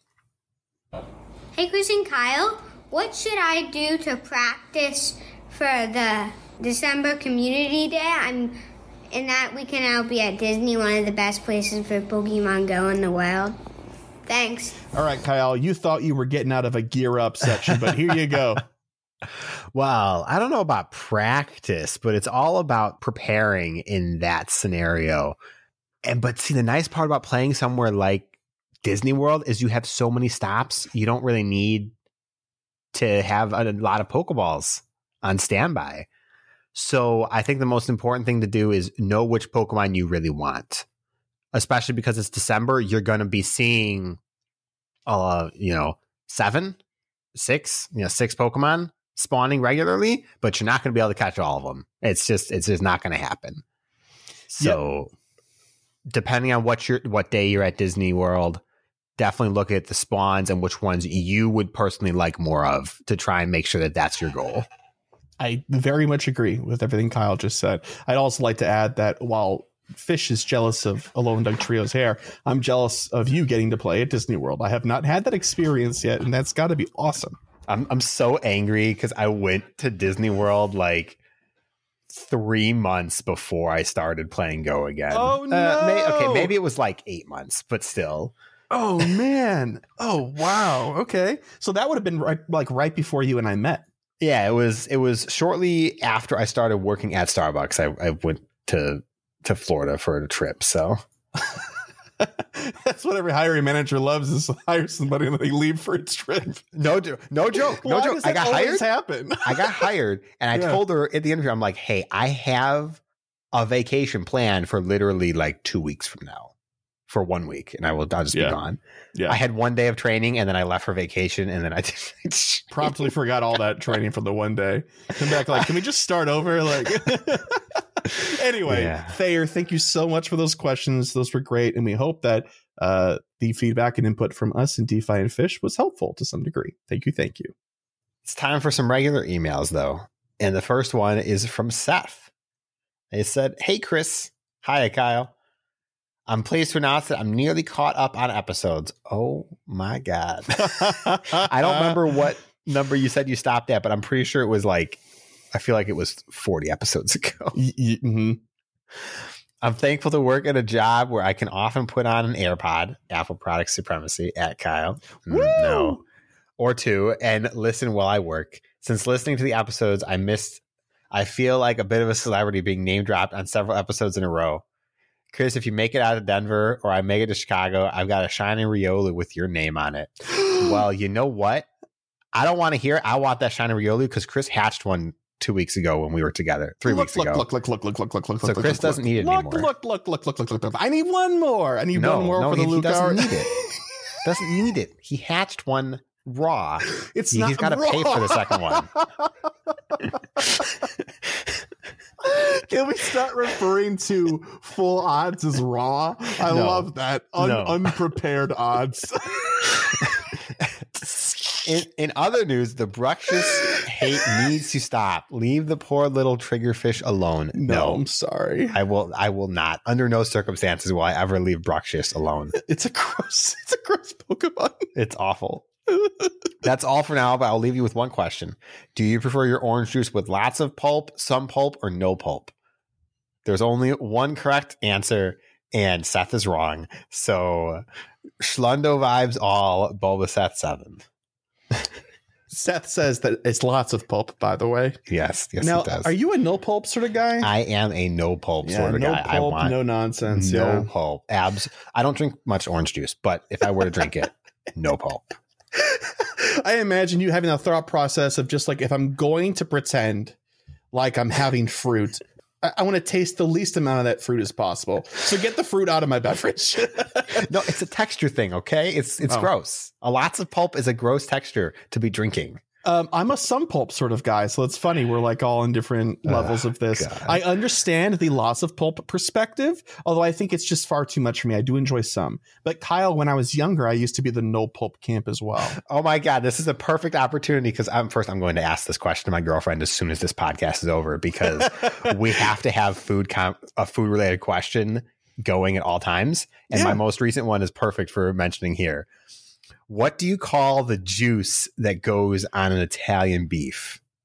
There are two different names. Isn't it au jus? There's au jus, or Yeah. if you're from Chicago or the Midwest, they just call it gravy. Right, right. I, I do know I do know about the gravy thing, even though it's technically not gravy, but it's also is gravy. I don't know. Yeah. But au jus is the technical term, correct? Apparently, au jus is the term if it is a French dipped sandwich, which is what they call Italian beefs everywhere else in the world, just not here in. Wait, wait, wait, wait. They're French dipped other places, but it's an Italian beef here. Correct, correct. So if you go out to like if you go out to like New York or California, you have you ask for a French dip sandwich, but if you're and you'll get an Italian beef, that's what you'll get. You you will get the sandwich. So. I, I learned all of this like three days ago. So um, When are when are we Americans gonna get our culture together, man? I don't understand. Oh my gosh. Okay, people always want to know why is it that Americans know so little about about geography and everything outside and cultures outside of our country? It's because we still can't keep ours straight. Oh my gosh. Anyway, thank you so much for the email, Bulbaseth. Last email here for this week is from E Forker. Hey, hello and hi, GoCast crew. How are you doing? I'm doing pretty well. The holiday season is one of my favorite times of the year because everyone's so happy. Thoughts? Uh, don't ask me that. I'm kind of a I'm kind of a Grinch, Kyle. Uh, I am Uh, I am a I am the quintessential Grinch. Yeah, yeah, we, we agree on this on this front. Uh, anyway, on to the meat and potatoes of this email. I have a serious dilemma. I have caught both a shiny and a hundo Deino over the course of the past 12 hours of the Dragon Spiral Descent event and weekly breakthrough box. But luck isn't the issue here. The issue is that I have 132 candies, not 250 or a million, like most super players. I'm looking at you, Mitch. And I'm not the kind of person who has time to walk a buddy for candies or has hundreds of rare candies on hand at all times. I have 16 rare candies. 16. So which one should I evolve? If Hydreigon has any PvP usage, I'll kick this over to DeFi and Fish, but the shiny is pretty boss. For a green shiny, that is. So I'll say again thoughts? Have a happy holiday season, y'all. Everlaster E, resident Holly Jolly Fellow, and Luckmaster wearing a Santa cap. P.S. Sorry for the long email, happy face. I love it when people sign off with that. It's so funny. Wait, you mean to tell me not everybody has 400 to 500 rare candies just sitting in their item bag at any given time? Yeah, of course. I'm- this I'm is a great question. Feeling attacked right now. No, me too, man. I'm calling myself out. I'm right there with you. So yeah, the question, let's just summarize it really quick. Got a shiny and a hundo Deino over the course of the past 12 hours as of writing this email. First of all, you're very lucky. We're all very jealous, right? Uh, but here's the thing. The question is it good in PvP has actually already been answered to me by Fish two episodes ago. But like apparently 100% uh, is very good in Master League, but then you're going to have to XL it. So I think it kind of makes it hmm, a curse of sorts instead of a gift in a lot of ways, considering you're talking about managing a lower amount of resources in order to do this. So I'd probably say use the shiny. Yeah, I would also agree if you're talking just in terms of what you want to do rather than usability, do the shiny. The candy for the hundo will come eventually. Just is walk the, it. is the way I look at it. yeah. That said, given this exact scenario, I had a Hundo Sableye and a shiny Sableye to max out for my ghosts back in the day. And I did the hundo instead of the shiny. So that was prior to XL candies. It was. It was when the hundo was the rank one for Sableye. So Right. Right. So yeah, go ahead and and power up the shiny or the hundo. Just bear in mind that the hundo most useful PvP Master League, you'll have to excel it, and that's a big ask. Hopefully Mhm. that's helpful to you. But anyway, thank you so much for the email. And if you, dear listener, would like to send us an email just like these two folks did, you can by sending it to mail at gocastpodcast.com. We also have a voicemail line. It's 262 586 7717. Here's the thing, though, is that if you'd also like this to send us a voicemail, but you don't want to call because you'd rather have a audio file like to edit prior, you can just email me like a wave or an MP3 or something. Doesn't really matter. I work in media for my real job, so send me a file and I'll find a way to make it work. No problem. Uh, you can also find out more information about all things GoCast at GoCastPodcast.com. Follow us on Twitter at GoCastPodcast. And if you'd like to help support the show monetarily, you can do so via Patreon. That's P A T R E O N dot com forward slash GoCast Podcast. The minimal bottom tier of $1 a month gets you access to our best perk, which is our patron Discord server. Love hanging out in there. And so does, I think, I think everybody else. I hope so. Gush. I, I hope so. What about you, Kyle? What you you like the Discord? the Discord's great. I love everybody on the Discord. All right, there you go. All right, cool. That's all I needed for validation. Shout out to our elite trainer tier patrons. Speaking of patrons, Cyprian Bo, Daniel, Zach Walker, Andrew, Robert, Lori, Michael, Ozzy, Ted, Tish, Ben, Marvin, and Mimi, Swartz, Thayer, Jason, Charles, Modders, and Devante. Thank you so very, very much. But if monetary support is not in the cards for you, you can't swing it, or you already have, and you're looking for other ways to help support the show, you can leave us a review on whatever your podcatching app or service might be that you're listening on, with a few exceptions, some popular exceptions, like Spotify. yep. Please do so. It helps us out immensely. We got another review this past, uh, well, two weeks, I believe, from Boy Techie. And they wrote, This delightful podcast is hosted by an absolutely positive Chris and Kyle. The team discusses breaking news, answers emails sent by listeners, and goes into the lore behind individual Pokemon and ideas to improve game design. There is even a segment with two PvP specialists giving tips and tricks into PvP. Shout out to Fish and DPhiE. One of the aspects of the show I enjoy most is the goal setting Chris does weekly. Kyle jokingly groans every week when the segment arrives to set goals for the upcoming week, but the act really drives purpose for the upcoming week. They review the prior week's goals, and there is no shaming for not hitting a goal, even cheering or moaning for listeners who volunteer their wins and losses with goals set at home. Uh, You know what? We we do love that. I wish more people would share share stuff like that with us. This is a podcast for everyone. Those who played with the cards, veteran game players, those brand new to Pokemon Go, and the entire family. I look forward to this podcast every week. Oh, it is an extensive and very kind review. So thank you very, very much for your lovely words, Boy Techie. Much appreciated. All right, Kyle, get that groan ready right in the Mhm. chamber, man. Mhm. Let's set some goals for next week. And don't forget, December Community Day weekend. Although I already have some prior knowledge as to why that might be a problem for you. Yeah. all right. So I'm not going to be taking part in this community day weekend at all. I am working on Saturday, which is not normal, but I'm doing it because I have Sunday off. But Sunday is also me and my girlfriend's fifth anniversary. So we are going to see a movie with Chris and uh, other mutual friends and then do stuff for anniversary stuff. So there will be no time for for go this Wait, weekend. but what movie are we seeing, Kyle? Uh, it's the only movie that's out right now. I don't. There, there's other Honestly, movies. that's true. Other- that's true. There- it's it's definitely going to be Spider Man though. I already Oh, bought the yeah. tickets for everybody. It's going to be great. I'm so excited. I just have to be very careful Friday to Sunday to not be on the internet much. Because so help me God, if anything gets spoiled for me, someone's losing an eye. Bro, I tell you what, I'm so impressed that more of that movie has not been spoiled so far. I've already seen some stuff tagged as spoilers on Reddit that I've managed to avoid. So Mm, okay. All right. But So I guess no shiny actual- goal for you. yeah, I mean, the actual goals because I'm just going to keep setting this goal anyways. Is the 30 go battle league battles I'm gonna actually take part in Go Battle League this season. I swear to God. what else? Um, I mean, I want. I'm going to finish the Stardust Challenge one way or another this week, so I might as well put that on there.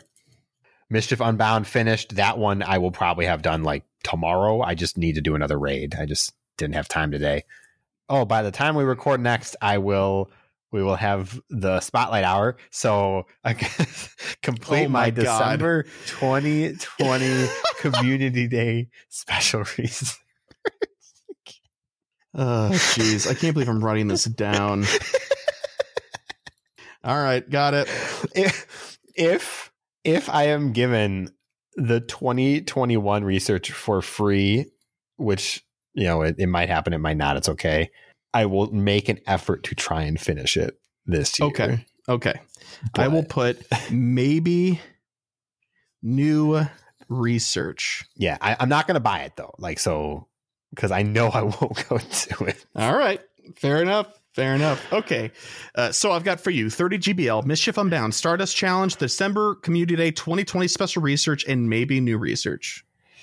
Yeah, maybe next Okay. week I'll set some egg goals. Oh, yeah. I forgot that eggs exist. It's going to be quite a thing this weekend. Okay. Ready for mine? I'm excited. Yep.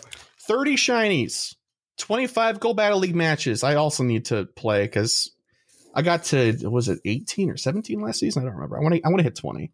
Uh, 1 million experience, 500,000 Stardust, whatever new research the community day or otherwise, and uh, 100 eggs hatched. A hundred eggs hatched. 100 eggs, yeah. Because I always say 50, and then I end up like doing like you know 78 or 83 or whatever. Like I'm so close. Like, and I gotta maybe maybe I'll hit my 25 kilometers. I didn't set it this week. Maybe I'll hit it if I hatch more eggs. That's okay. All right. So thank you everybody for joining us for this rather long episode, uh, and we'll see you next week. Now. uh, We've had some questions uh, from other people in our community and things like that about whether or not we will be recording for you know Christmas and New Year's week and stuff like that. While the holidays don't land on our usual recording days, and we plan on doing so, I believe so. Uh, you know, plans might change. So my my biggest piece of advice is if you'd like to be up to date on that is well we'll tell you if we if we record and we have a plan but follow us on twitter at gocast podcast and i'll put an update out there. But if you're in the discord as a patron don't worry you'll know first. So no worries there. All right kyle see you next week. Bye. bye bye